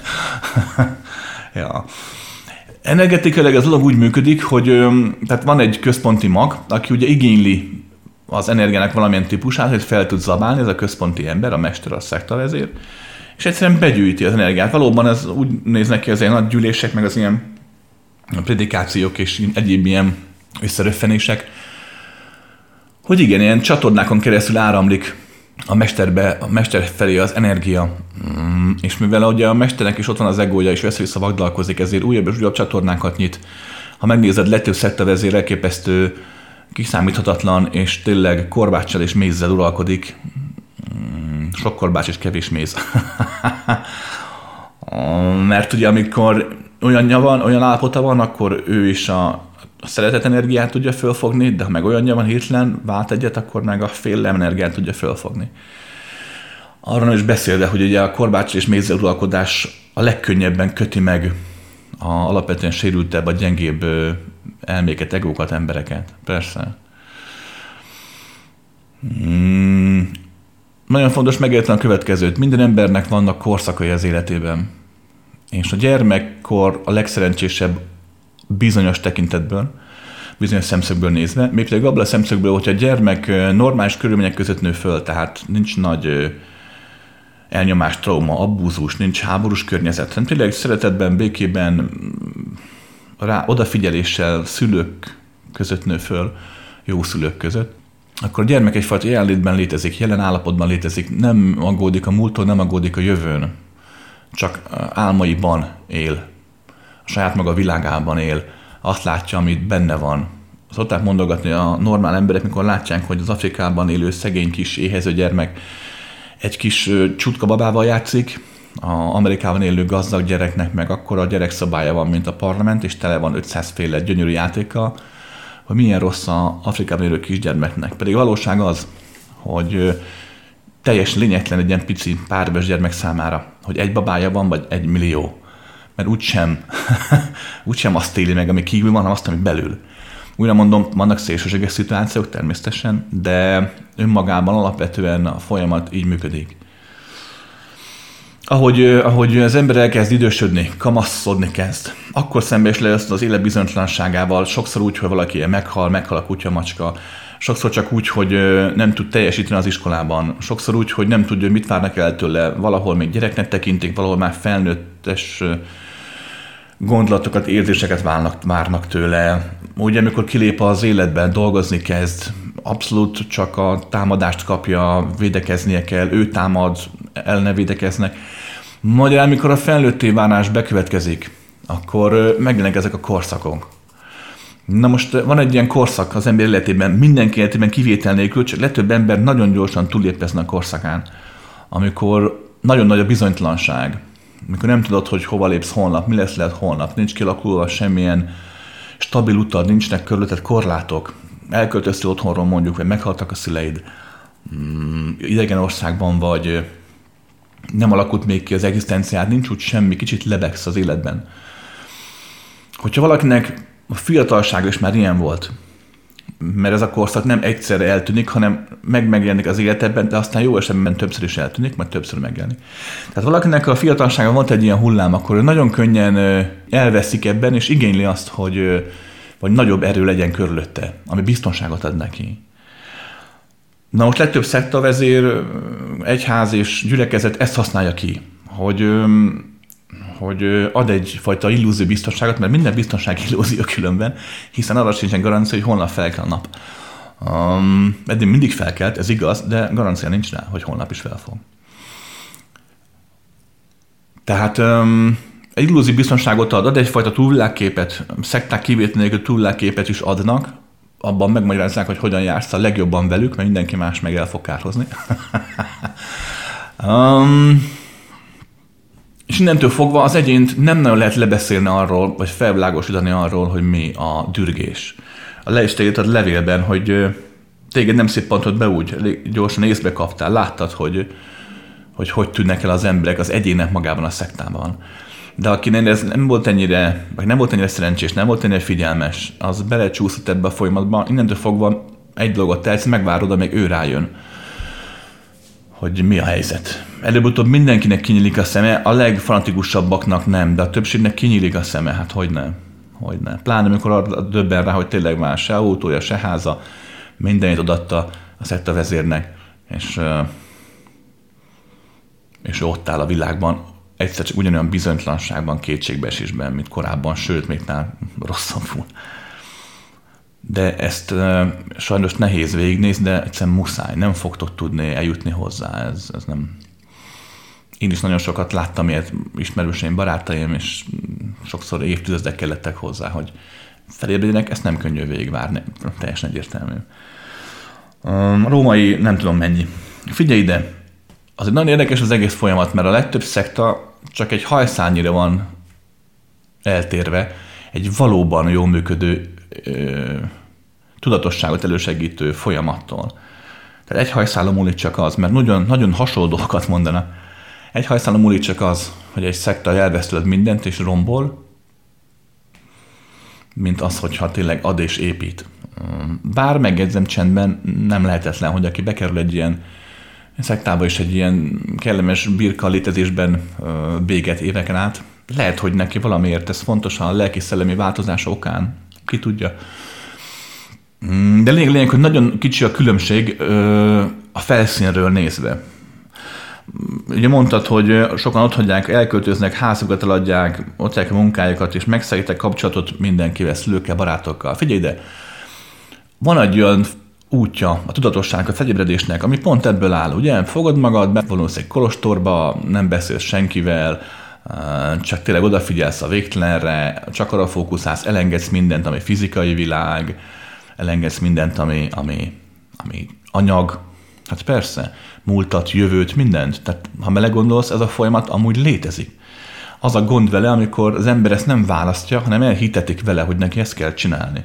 Akkor lesz valamiből egy szekta. De hogyha egy, egy egyház, egy vallás, egy csoport, egy közösség megadja azt a lehetőséget, hogy ha valaki úgy gondolja, hogy neki ez az útja, hogy akkor ezt megtehette közösségen belül, abban semmi baj nem lenne. A gond az, amit te is leírtál, hogy megvezetik az embereket. És ahelyett, hogy adnának nekik valamilyen utat, belső utat, helyette inkább elveszik azt is, amiük van. Persze. Persze.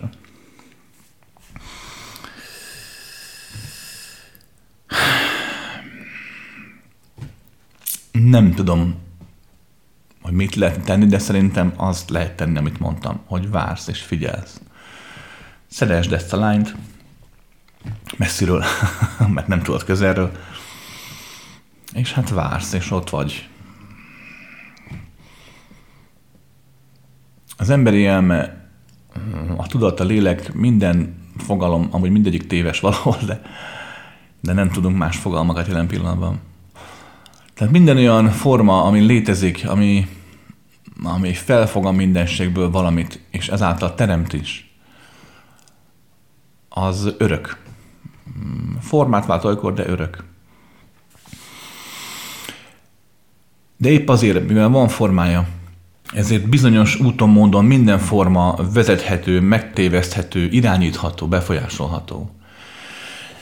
És nem csak úgy, hogy valaki kívülről irányítja, hanem úgy is, hogy valaki belülről önmagát. Tehát a személyisége egy én töredéke, egy adott traumatizált énje átvesz az irányítást, és egyszerűen megmagyarázza neki, milyen a világ. Biztos, hogy is ismersz embereket, akik, akik egyszerűen annyira fanatikusan hisznek abban, amit, amiben hisznek, hogy mindent meg tudnak magyarázni annak függvényében, és semmi nem megy be nekik a saját elképzeléseiken túl.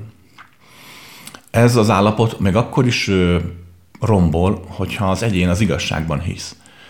Ugyanis az igazság ismét minden végtelen, és ha most épp valami igaz az adott rendszeredben, a következő másik rendszerben már nem lesz az. De ha te nem leszel hajlandó változni, akkor már akár pár év múlva, nem csak más dimenzióban, akár ebben a dimenziós pár év múlva már nem fogod tudni fölfogni a valóságot, mert nem vagy hajlandó kiterjedni, hogy fölfogd. Nem kell erőszakkal fejlődni, ez, ez nem igaz. Én mindig elmondom, hogy nem kell. Um, de ha az ember abba adja a vágyát a fejlődésre, az sem túl szerencsés szándékosan meggátolja magát, és visszafogod a szárnyaidat, nem akarsz repülni, akkor is csak kúszni akarsz a földön. Hát ennek sincs értelme. Viszont amikor valaki ebben az állapotban van, mint mondjuk a barátnődés és azok, akik szintén feláldoznak mindent a szekta vezérért, nem igazán, lehet, nem igazán lehet hozzájuk szólni, mert saját magukat vezetik, meg ők önmaguk is, nem csak a mester. Kitartás. Kitartás.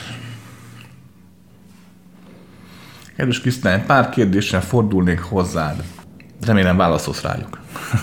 Igyekszem.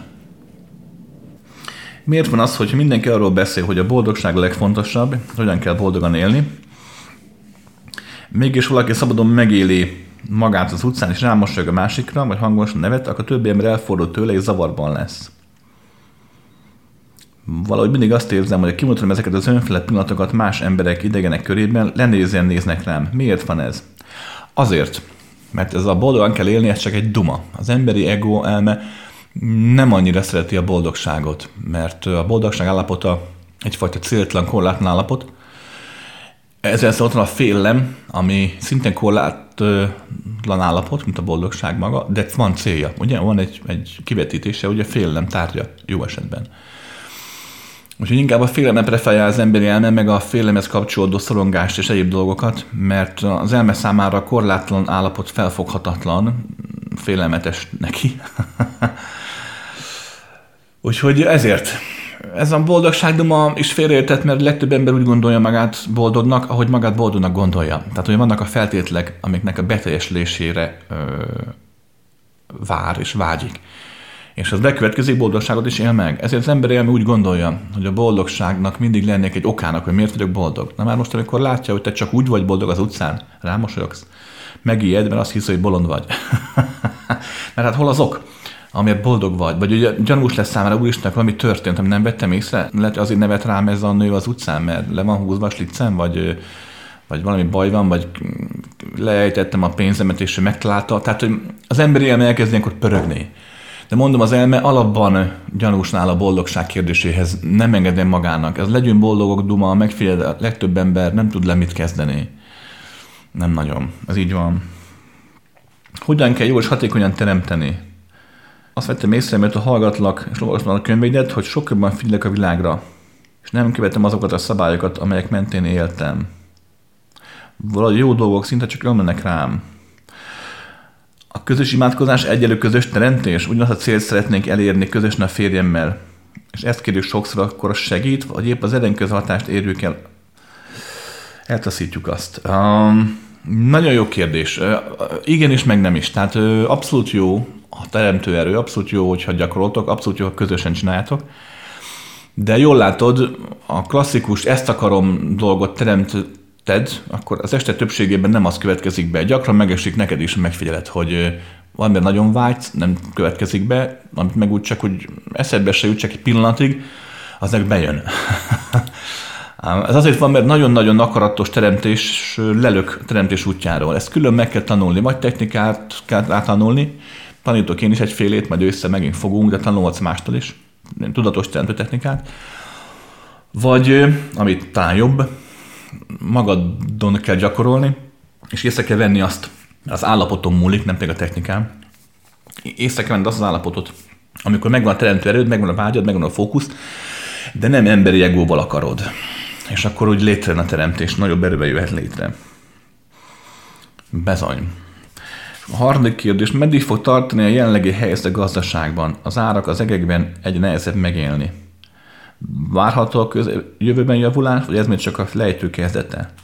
Ez még csak a lejtőnek a legeleje, így van, hogy te fogalmaztál. Valóban ez csak rosszabb lesz még egy jó darabig. Sőt, bár remélem, hogy tévedek, elég sokan dolgozunk rajta, hogy ne így legyen, de de valahogy, ha megnézed a nagy politikát, a EU-nak, meg az USA-nak, meg a keletnek, rossznak, mindenkinek a döntéseit, egyszerűen minden döntés 99%-ban életellenes. Mint ha mindenki a élet, meg a szabadság, meg a nagy dumák árnyékában arra játszana, hogy biztosan elpusztítsa az embert, vagy a kultúrát, vagy a, hát tényleg, hát szóval az EU-nak és meg az USA-nak is az elmúlt fél évben egy olyan rendlete, törvénye nem volt. egy olyan mondat nem volt, ami tényleg a, az élet, vagy a szabadság, vagy a jólét erről szólt volna. De hát meglátjuk. Hogy életet rendbe tegyem, szükségesnek láttam a gyermek traumáim, családi mintáimat felfedjem. Pár hónapig elkezdtem olyan terápiákat, amelyek ezt felszíre hozzák. Sok mindent megértettem a tudatlan működésemmel kapcsolatban, de a lelkemet teljesen felzaklatta. Úgy érzem, nagyon zűrzabaron vagyok, mint annak előtte. Szinte magad rántottam minden negatív karmámat. Hogy kell ezt jól csinálni? Um, figyelj ide! Ö, jól csinálod. Most nem, nem, nem úgy tűnik, de jól csinálod. Kétféle, kétféle változás létezik, mikor az emberi kezdetben megindul a önmaga a felébredés útján. Az egyik a valódi változás, a másik meg a olyan kis himihumi változás. A himihumi változás egy régi atlantiszi technikus terminus szó használat.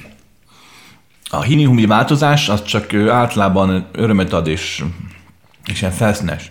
A valódi változás viszont az estek többségében így van, ahogy leírtad. Szenvedős, küzdelmes, rosszabbul érzed magad, mint előtte. Miért? Következőről beszélünk. A valódi változás ugye az, amikor elkezdenek feladódni a korlátaid. Tehát nem csak a fejedben leszel több, mert máshogy gondolkozol, hanem te az egyén, aki gondolkodik, az lesz nagyobb, vagy kisebb, ez nézőpont kérdése. De lényeg a lényeg, hogy tehát te, mint egyén valóban változol, nem csak a gondolkodásmódod, vagy nem csak a nézeteid változnak, hanem te tényleg. Gyakran megfigyelhető tudod, hogy az ember teljesen más gondol, és teljesen más cselekszik. Meg más az, amikor tudod, azt hiszem fejben már ott vagyok, aztán van egy helyzet, és ugyanolyan módon reagálok, mint tíz évvel ezelőtt. Pedig elméletben már tök jól tudom, mit kellett volna reagálnom. Mm, tehát valódi változásban nem csak a felszín változik, hanem te, mint egyén, a korlátok oldódása. Na most a korlátok mindig úgy jönnek létre, hogy adott események, általában fájdalmas negatív traumák itt az ember létezésben, adott események bezáródnak, mert nem tudsz velük mit kezdeni, ezért bezárod magát az emléket, a rendszert, ha az emléket nem is, de a hatást mindenképp, mert az, hogy telnek az évek, szokták mondogatni, az idő begyógyítja a sebeket. Ez ilyen szinten nem igaz, de a mérget tényleg valóban ö, tompítja. Magyarán pár év múlva már nem fáj úgy valami, mint ahogyan fájt, mondjuk gyermekkorodban. Megvan az emlék, de közel sem mondja nagy a fájdalom. Ezek alkotják a korlátaidat. Sokszor ö, lehetnek ezek boldog eseményekből fakadó korlátok is, de általában ez nem szokott bekövetkezni. Általában a negatív fájdalmak, traumák, szorongások, félelmek azok, ezek az események azok, amelyek alkotják korlátokat. Magyarán, amikor elkezdesz valóban változni, a korlátaid felszakadnak, és ezek a nyakadba zúdulnak. Hát hogyne, hogyne. Jól, jól megfogalmazt, valóban én érzés, mintha tényleg az ember magára rántaná a karmáját. Um, tehát ezzel nincs gond. Jó az, amit csinálsz. Római kettő, vagy jó a tanító, vagy jó a terápia, amit csinálsz. Római kettő. Viszont ez nem tart örökké. A legtöbb ember különben valahol elrontja, mert ugye nem elrontja, de belemegy egy ilyen folyamatba, mert ugye megszokja azt, hogy hogy a változás, valódi változás fájdalommal jár, ezért azt hiszi, hogy a valódi változásokhoz mindig szükség van egyfajta ilyen fájdalmas élményekre, és ezért aztán tényleg megszakad hogy újra meg újra belevesse magát a mocsokba, újra meg újra, ha már nincs is mocsok az életében, akkor csinál, bányászik, kutat, keresgél, hogy szenvedhessen. Mert úgy hiszi, hogy csak a szenvedés a mély, hogy csak az a mély megélés, a mély feltárás, hogy nagyon nagy szenvedés. De ez nem igaz. Emberek, végtelenek vagytok. Végtelenek, nem tettek róla. ez van. Ez pedig azt jelenti, hogy van bennetek minden, meg semmi sincs viszont minden lehet.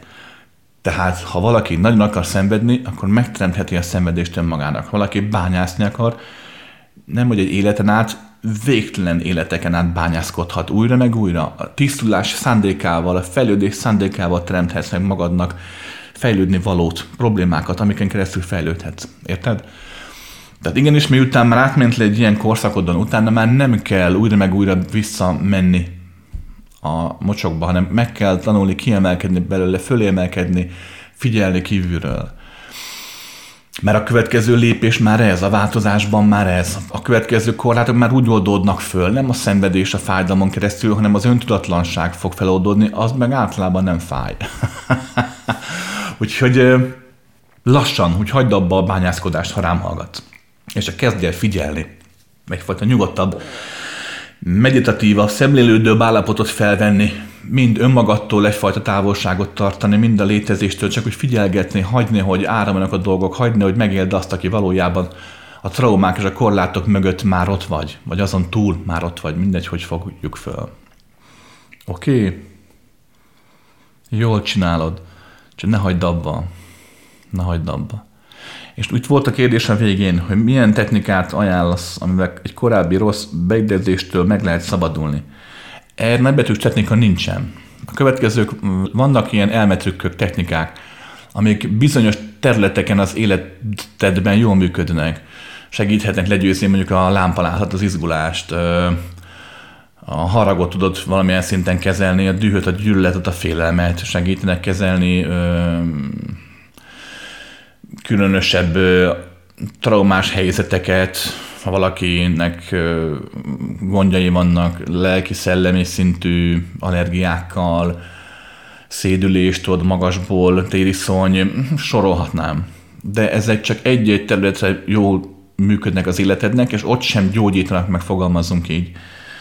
Csak kezelni tudod valamilyen szinten ezt a rossz szituációt. Tehát kézben tarthatod, de őrült a munkával, a szenvedéssel. Mm, valójában a következő történhet ezen a területen, mint minden más területen. A korlátaid tovább nőnek, és elő vagy utóbb felismert saját magadat egy kiterjedtebb állapotodban, akkor ezek a traumák, ezek a benned lévő uh, problémák, az adott korlátokkal együtt eltűnnek. olyan leszel, most hangsúlyozom, ezt csak példaként mondom, olyan leszel, mint hogyha te, akinek van mondjuk most egy rossz beidegződése, ha megtámadják, úgy érzed, hogy megtámadnak, akkor dühvel, gyilkos haraggal reagálsz. Sokszor épp ezért inkább meg is bántod a másikat, mint sem, hogy téged bántsanak meg, mert gyerekkorodban ez beléd nevelődött a sok bántás miatt, ami ért. Mm. De valakiben meg ilyen nincs. Na most te a tudatosság hatására, mintha az történne, hogy olyan emberé válsz, akiben ez nincs. Tehát nem arról van szó, hogy te maradsz, amilyen voltál, csak eltűnik belőled ez a problémakör, hanem egy teljesen más emberré változol, egy másik egyénnél. Túllépsz a fizikai világot korlátain. Akár adott testben, tehát nem arról van szó, hogy meg kell halnod, szó szerint. Oké? okay. Ez a tudatosságnak, a jelenlétnek az adománya. A megvilágosodásnak nevezd, hogy akarod mindegy. És akkor ezek megszűnnek. Ezt számtalan módon el lehet érni, figyelemgyakorlástól kezdve, amit én is szoktam magyarázni tanítani, meditációig, minden technika ide vezet különben, az egyszerű imádságtól kezdve minden. Minden technika oda vezet, hogy egyszer valóban te változz, hogy te éld meg azt, hogy megtörtént a változás, ne pedig csak elképzeld, vagy elhidd, vagy csak törekedj rá. Oké. Okay. No, az online eladásra az alábbi két kérdést szeretném feltenni. Mikor gyermekkoromban először hallottam a reinkarnációról, arra jutottam, hogy mivel nem emlékszünk rá, kik voltunk, a halállal mégis csak meghalunk, hisz már újul magunk leszünk. Téged olvasva és hallgatva tudom, hogy az önmagunk egóval történő azonostásából fakadt. Voltak korábban olyan élményeim, amiket előző életeknek gondoltam. Jól gondolom, hogy az előző életekben tapasztaltak kihatnak a mai életünkre? Az előadást hallgatva sokszor eszembe gyermekkori gondolatom, hogy a halállal mégis elvesztünk valamit a halálkor. Ez tényleg így van? Hmm. Jó, jó kérdés. Uh, figyelj, de hallgass már meg, uh, amit így mondogattam így a lélekről, a korábbi hangfelétleken halálos dolgokról, mert ott elég jól elmagyaráztam, többször próbáltam elmagyarázni, hogy ez a reinkarnáció dolog hogy is van valójában. Mert nem úgy van ugye, hogy meghalunk, beleszednek egy másik testbe, aztán meghalunk, megint egy másik test, stb. Illetve jók az érzései, tehát ne, ne, ne hallgass te senkire ebben a kérdésben, még magadra se, de másokra meg rám, meg aztán pláne ne. Hallgass a minden információt, amit tudsz a témáról, és szépen hagyjad, hogy a megérzésed, az érzésed vezessenek, és uh, legyél bátor. Tehát ne ijedj meg, hogyha olyan messzességbe vezetnek a saját megérzéseid, amelyekről korábban még elképzelni sem tudtad, hogy akár igaz is lehet. Mert ez a kérdés, hogy feltettél, már a végtelenbe, a végtelenbe, a végtelenbe, és annál tovább vezet. a végtelenbe is tovább, ugye? Azt, azt hiszem, ezt mondtam mindig Buzz Lightyear. Úgyhogy ne ijedj meg ettől, mert a létezés ezen területén kifejezetten igaz, hogy a szavakat nem, nem lehet elmesélni. De maradjunk annyi, hogy valóban arról van szó, hogy a fizikai halál is elvesz valamit, a fizikai születés is elvesz valamit, de az élet is elvesz valamit. Viszont a fizikai halál is ad azért valamit, a születés is ad valamit, és az élet is ad valamit.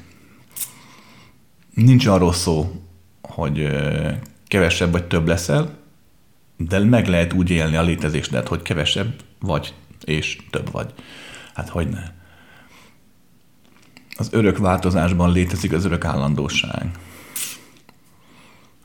Oké, okay, de mondom, mondom, jó, jó helyen kotorászol. Ne hallgass senkire. Itt már a szavak már nem játszanak szerepet. Kedves Krisztián, a kérdésem csupán annyi lenne. Miért teremtett meg minket a teremtő vagy az Isten? Az, aki minket létrehozott. Nem lát más megoldást arra, hogy tapasztalja, hogy megélje mindazt, amit akart? De tényleg. Be kell járnunk egy olyan utat, ami minden le van fedve. Fel kell fognunk olyan elmével mindezt, ami nagyon nehéz, mert felfoghatatlan és elmagyarázhatatlan.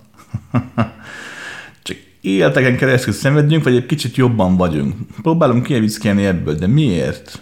Mert egyszer az egy ezt gondolta ki. Nem volt ennél jobb ötlete? és ha már mindent tud, akkor végül is mit kellett volna még megtudnia az által? Nagyon jó.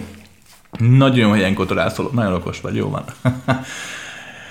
Amúgy téged megégettek volna mágán valószínű ezer évvel ezelőtt Európában ilyen kérdésekért, vagy gondolatokért, persze. Mert itt benne van a szabadság, a valódi intelligencia. Figyelj ide, erről van szó. Hát épp ezért, amit leírtál, feltétleg, amit leírtál, az nem igaz. hogy ne, hiszen tök értelmetlen az egész, egy marhaság, ha így működne a világ, hát nem. Figyelj ide, kezd mindig az alapoknál a megértést. Ugye alapoknál, hát jó megfogalmazom én is. Ugye láthatóan a valóság ugye végtelen. Mind a tudomány ezt mondja, hogy az anyag is végtelen, mindenki ezt mondja, hogy határtalanság van. Ez azt jelenti, hogy határtalanság van, akkor nincsen semmi, hiszen csak az létezik, aminek vannak határai. Csak annak lehet én tudata, tudata, aminek van valamilyen szintű határ. Ezek határok lehetnek nagyon-nagyon illékonyak is, tehát gyakran megesik, hogy azt mondod, hogy vala egy élőlény, egy tudatra, egy teremtő Istenre, hogy határtlanul végtelen, de ez nem igaz, csak olyan nagy határai vannak, olyan tágak, olyan, olyan önciklusba menőek, hogy határtlannak tűnik. De ha valaki létezik, akkor nem lehet határtalan. Tehát ilyen téren a végtelen mégsem létezik. Tehát ha van végtelen, akkor mivel határtlan, nem létezik semmi. Tehát a valóság csak az lehet, hogy a végtelen önmagában csak úgy létezhet, hogyha a végtelen mennyiségű határot egyén alkotja. Hát hogy ne? Ez pedig csak úgy jöhet létre, hogyha van lehetőség mindenre. Tehát maga a lehetőség, mint olyan, a lehetőség maga a teremtés. A folyamat, ahogy az én tudatok különböző formákban megnyilvánulnak, megnyilvánulhatnak. Hogy ne? Maga az egész, mint olyan megnyilvánulás, a minden formában megnyilvánulás lehetősége maga a végtelen élet, a maga a teremtés folyamata.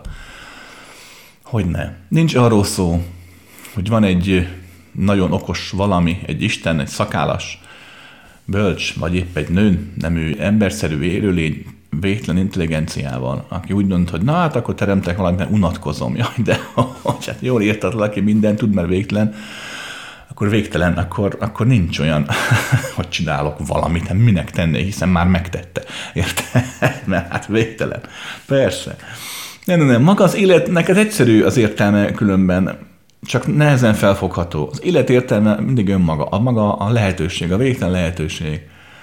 A folyamatos szárba szökkenése. Nézd meg, a növények növekszenek, nézd meg egy erdőt, egy komplex rendszer.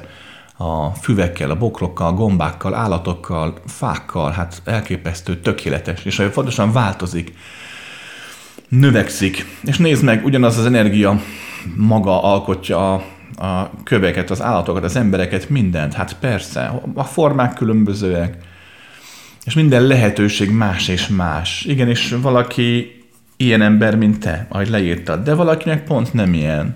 Él boldog, amit Marci hevesen, eszébe sem jut ilyesmén gondolkodni. Hát hogy ne? Tehát ez maga a csoda a végtelen létezésben, hogy bármi lehetséges benne, bármi. Persze adott rendszer, adott korlátaim belül. Hogy ne. És pont ezért, hogy a bármi, bármi lehessen, végtelen különféle rendszer létezik a mindenségben. Nem jó fogalmaztam, tehát maga a mindenség a végtelen különféle rendszer hogy tényleg bármi lehessen benne, és akkor rajtad áll, vagy bukik, vagy rajtad múlik, hogy melyik rendszerbe fókuszálván magadat, melyik rendszer lesz a számodra a valóság, és ezáltal mit tudhatsz ott megélni.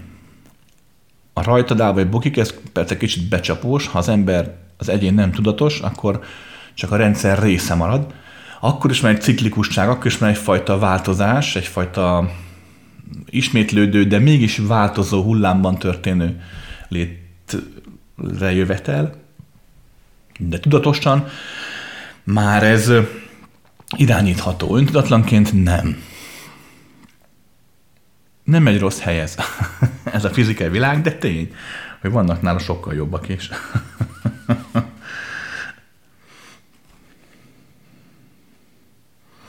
Kedves Krisztián, a következő kérdésem lenne. Ha minden egyszerre létezik párhuzamosan a most pillanatában, és egy számtalan lehetőség is, Mégis mitől függ, hogy melyik idővonal valósul meg a fizikai síkon az egyén számára?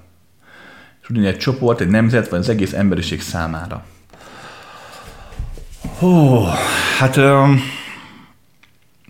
ez a minden egyszer létezik, ez is egy becsapós. Csak azért mondom én is így, mert nem lehet máshogy kifejezni.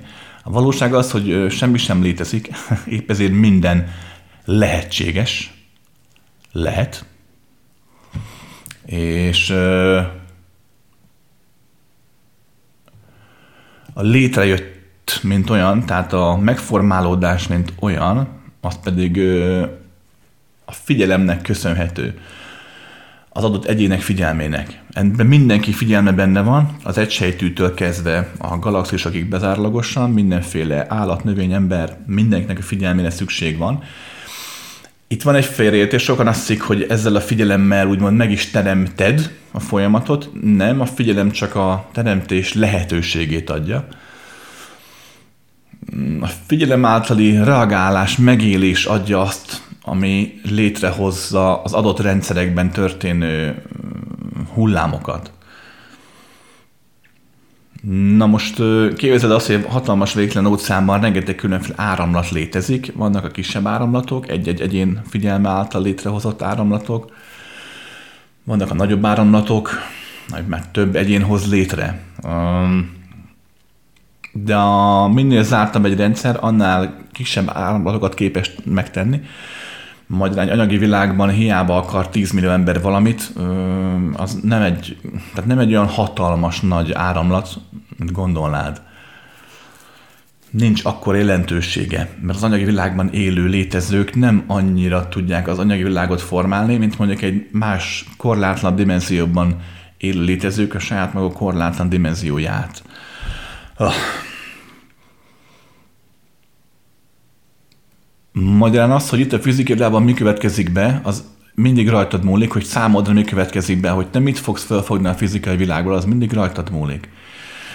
De mivel benne vagy egy áramlatban, a fizikai dimenzió áramlatában, ezért az áramlat maga is tudja irányítani a figyelmedet, magyarán te hiába akarsz a sivatagban ö, ö, rózsákat látni, mert egy milliárd év ezelőtt ott voltak mondjuk szép színes növények, mert akkor a Szahara még máshol volt a föld tengelyén, és esőerdők voltak ott, meg dinoszauruszok, mondtam valamit. De ezt most nem láthatod meg, hiába szeretnéd, nem megy. Ha nagyon-nagyon-nagyon-nagyon máshogy tudsz fókuszálni, akkor megteheted, de összességében nézve nem, mert maga a téridőnek ez a vonala visz magába tovább, nem csak téged, az összes többi embert is. Tehát maga a rendszer, az anyagi rendszer, mint olyan, maradjunk az anyagi világunknál, határozza meg, hogy mi az, ami felfogható, és mi az, ami nem. A születéskor az egyén kódolódik, fogalmazunk így. Az egyén felfogó képessége kódolódik adott anyagi rendszerre, és annól fogva csak azt éli meg valóságosnak. Minden más rendszert is felfog valamilyen szinten, de inkább csak ilyen sugallat, meg ihlet vagy érzés formájában. Tehetség, meg ilyesmi formájában fantázia formájában. Tehát az, hogy mi a valóság, mi történik egy föld bolygó számára, az rengeteg különféle áramlaton múlik, hogy mi lesz, mi lesz az adott dimenzióban, mi válik valóságossá. És egyik ilyen kisebb áramlat, sajnos, az, az itt élő emberek a tetteikkel, gondolatékkal, érzéseikkel létrehozhatnak hogy ne. De hát a Föld is csak része egy nagyobb egység, nagyobb áramlatnak. Az a bolygóval mi lesz, az meg rengeteg más teremtő erő is befolyásolja. Hát hogy ne. Hogy ne. De ami számodra lényeges, az a következő. A saját életed a tiéd. Pontosabban téged tükröz. Gyakorolod a teremtés benne, hogy mit szeretnél benne elérni. Figyelj, a szeretetben leginkább abban éri meg gyakorolni, elfogadásban, a lázadban, ott szoktak megszületni a jó dolgok. És tételezzük fel, a Föld teljesen másfelé megy, mert ő meg a szeretetlenséget, a buszulást, a, a rombolást választja, akkor sem történik veled semmi. Érted? Tehát te benned akkor is a szeretet fog megjelenni, akkor is az visz majd tovább, akkor is azt tesz meg korlátlannál. Oké. Okay. Nem az számít, hogy az áramlat honnan jön, vagy hogy ki, ki hozza létre. Majd egyszer rá fogsz jönni, mikor magad leszel már az áramlatok felelőse. és olyan szinten fogod tudni irányítani a dolgokat. De addig megéri odafigyelni arra, aki itt és most vagy. Hagyni, hogy valóban növekedj és változ. Kedves Risz, hálásan köszönjük nektek a videókat és hanganyagokat. Május végén van a születésnapon, és arra gondoltam, meglep magam azzal, hogy felteszek neked egy kérdést. az egyik egyszerű, mi az élet értelme? Valaki csak unatkozott, és megrázta a csillagport, hogy legyen valami műsor, vagy teljesen más? Másik. Sokszor kb. mindig úgy érzem, mint uffo lennék az emberek között. Naív vagyok, nehezen igazodom el, pedig úgy érzem a szándékom jó. Azon kívül, hogy hamar és könnyen leveszem, megérzem az apró rezgéseket az emberekről, és nem tudok más földön kívül tulajdonságomról még. Miért érezhetem így magam? Mit tudok tenni, hogy könnyebb menjek a dolgaim? Um, figyelj ide, mi az lehet értelme? Hát szerint kérdés. Tudod, 42. Hát nem tudom. Nincs az életnek értelme különben, épp ezért pedig minden az élet értelme. Minden. Mm, amit most mondok, az csak saját tapasztalatom, lehet, hogy nem így van. De a határtlanság megélésekor egyszerűen megéled azt, hogy hogy, hogy az élet maga az élet, hogy a teremtés maga a végtelen lehetőség. És minden, ami olyan nagy, hogy föl sem tudod fogni, az is csak az élet végtelennek a része, a teremtésnek csak a része. A teremtés pedig, mivel maga minden, ez maga mi vagyunk. Teremtés, teremtő, ez egy kutya. Furcsa, mert az ember azt hinné, hogy te is mondtál, hogy van valaki, aki megrázza a csillagport, azt jó napot. De a valaki nem különbözik a valamitől. Tehát a teremtés meg a teremtő az egyforma, az egy mm, maga a végtelen lehetőség. Mivel az élet végtelen, mint minden más, ezért végtelen értelme lehet. Egy értelme nincs is, de található neki akár csak egyetlen is, ez már az egyénekre van rábízva. Ki milyen értelmet lát meg a létezésben, a végtelenben, és ki merre felé halad. Stim? Figyelj, de miért vagy UFO? Hát figyelj, számtalan oka lehet, de teljesen egyértelmű, hogy a, az ember létezésnek az öntudatlanság az nagyon fontos. Fontos része. Mm, sokan hiszik azt, hogy mindenkinek tudatosnak kell lennie. Nem igaz. Az öntudatlanságban is van lehetőség, mint mindenben. És hát valljuk meg őszintén, a többségnek ez jobban is megy, mint a tudatosság. Úgyhogy a kicsit tudatos, de kicsit elkezd gondolkodni, figyelni, az egy mindig kilóg a sorból. Hát persze. Nem könnyű, mert nehezen, nehezen találsz értelmet az életnek. Ami az az öntudatlan embereknek az a könnyebb az életükben, hogy rááll az életük egy pályára, egy sínre. Meglátják az értelmet valamiben, és annak mentén tudnak élni. Na most a magadfajták, akik azért már nem ennyire öntudatlanok, hogy belevesszenek egy valamibe, vagy ha igen, akkor csak ideig, óráig, tehát nem túl sokáig képesek erre, ők mindig is egyfajta sziget lesznek a vad öntudatlan hullámok között, persze. Egyfajta állandóságos stabilitást tudtok megélni, amit ugye a hullámok ostromolnak. Figyelj ide! Én a helyedben azt csinálnám, amit csináltam én is. hogy haladnék a figyelemben, a jelenlétben, a határtlanságban, a szeretetben, hagynám, hogy ezek a korlátai módodjanak, amik elzárnak ezektől, és egyszerűen jobban és tartalmasan meg tudjam élni a végtelen lehetőséget. Nem mondom, hogy találsz majd értelmet az életben, de az is lehet, hogy fogsz.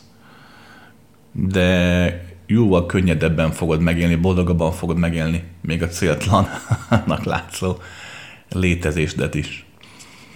Persze, ha a figyelem adott, meg hogyha a korlátlanság olykor, olykor megjelenik, vagy ha a szeretetleg olykor, olykor át, itat, átmos, szeretetté válsz egész pontosan. Ja. No, emberek, van még egy pár kérdés, amik szinte jók, de egyszerűen nem tudok rá rövidebben válaszolni, majd egy párhuzamos dimenziós is, ezt majd megválaszolom a következő hangfelvétlem, egy-kettőt még kivesézek, kielemzek, jó? Addig is ö, mindenki legyen jó. Sziasztok!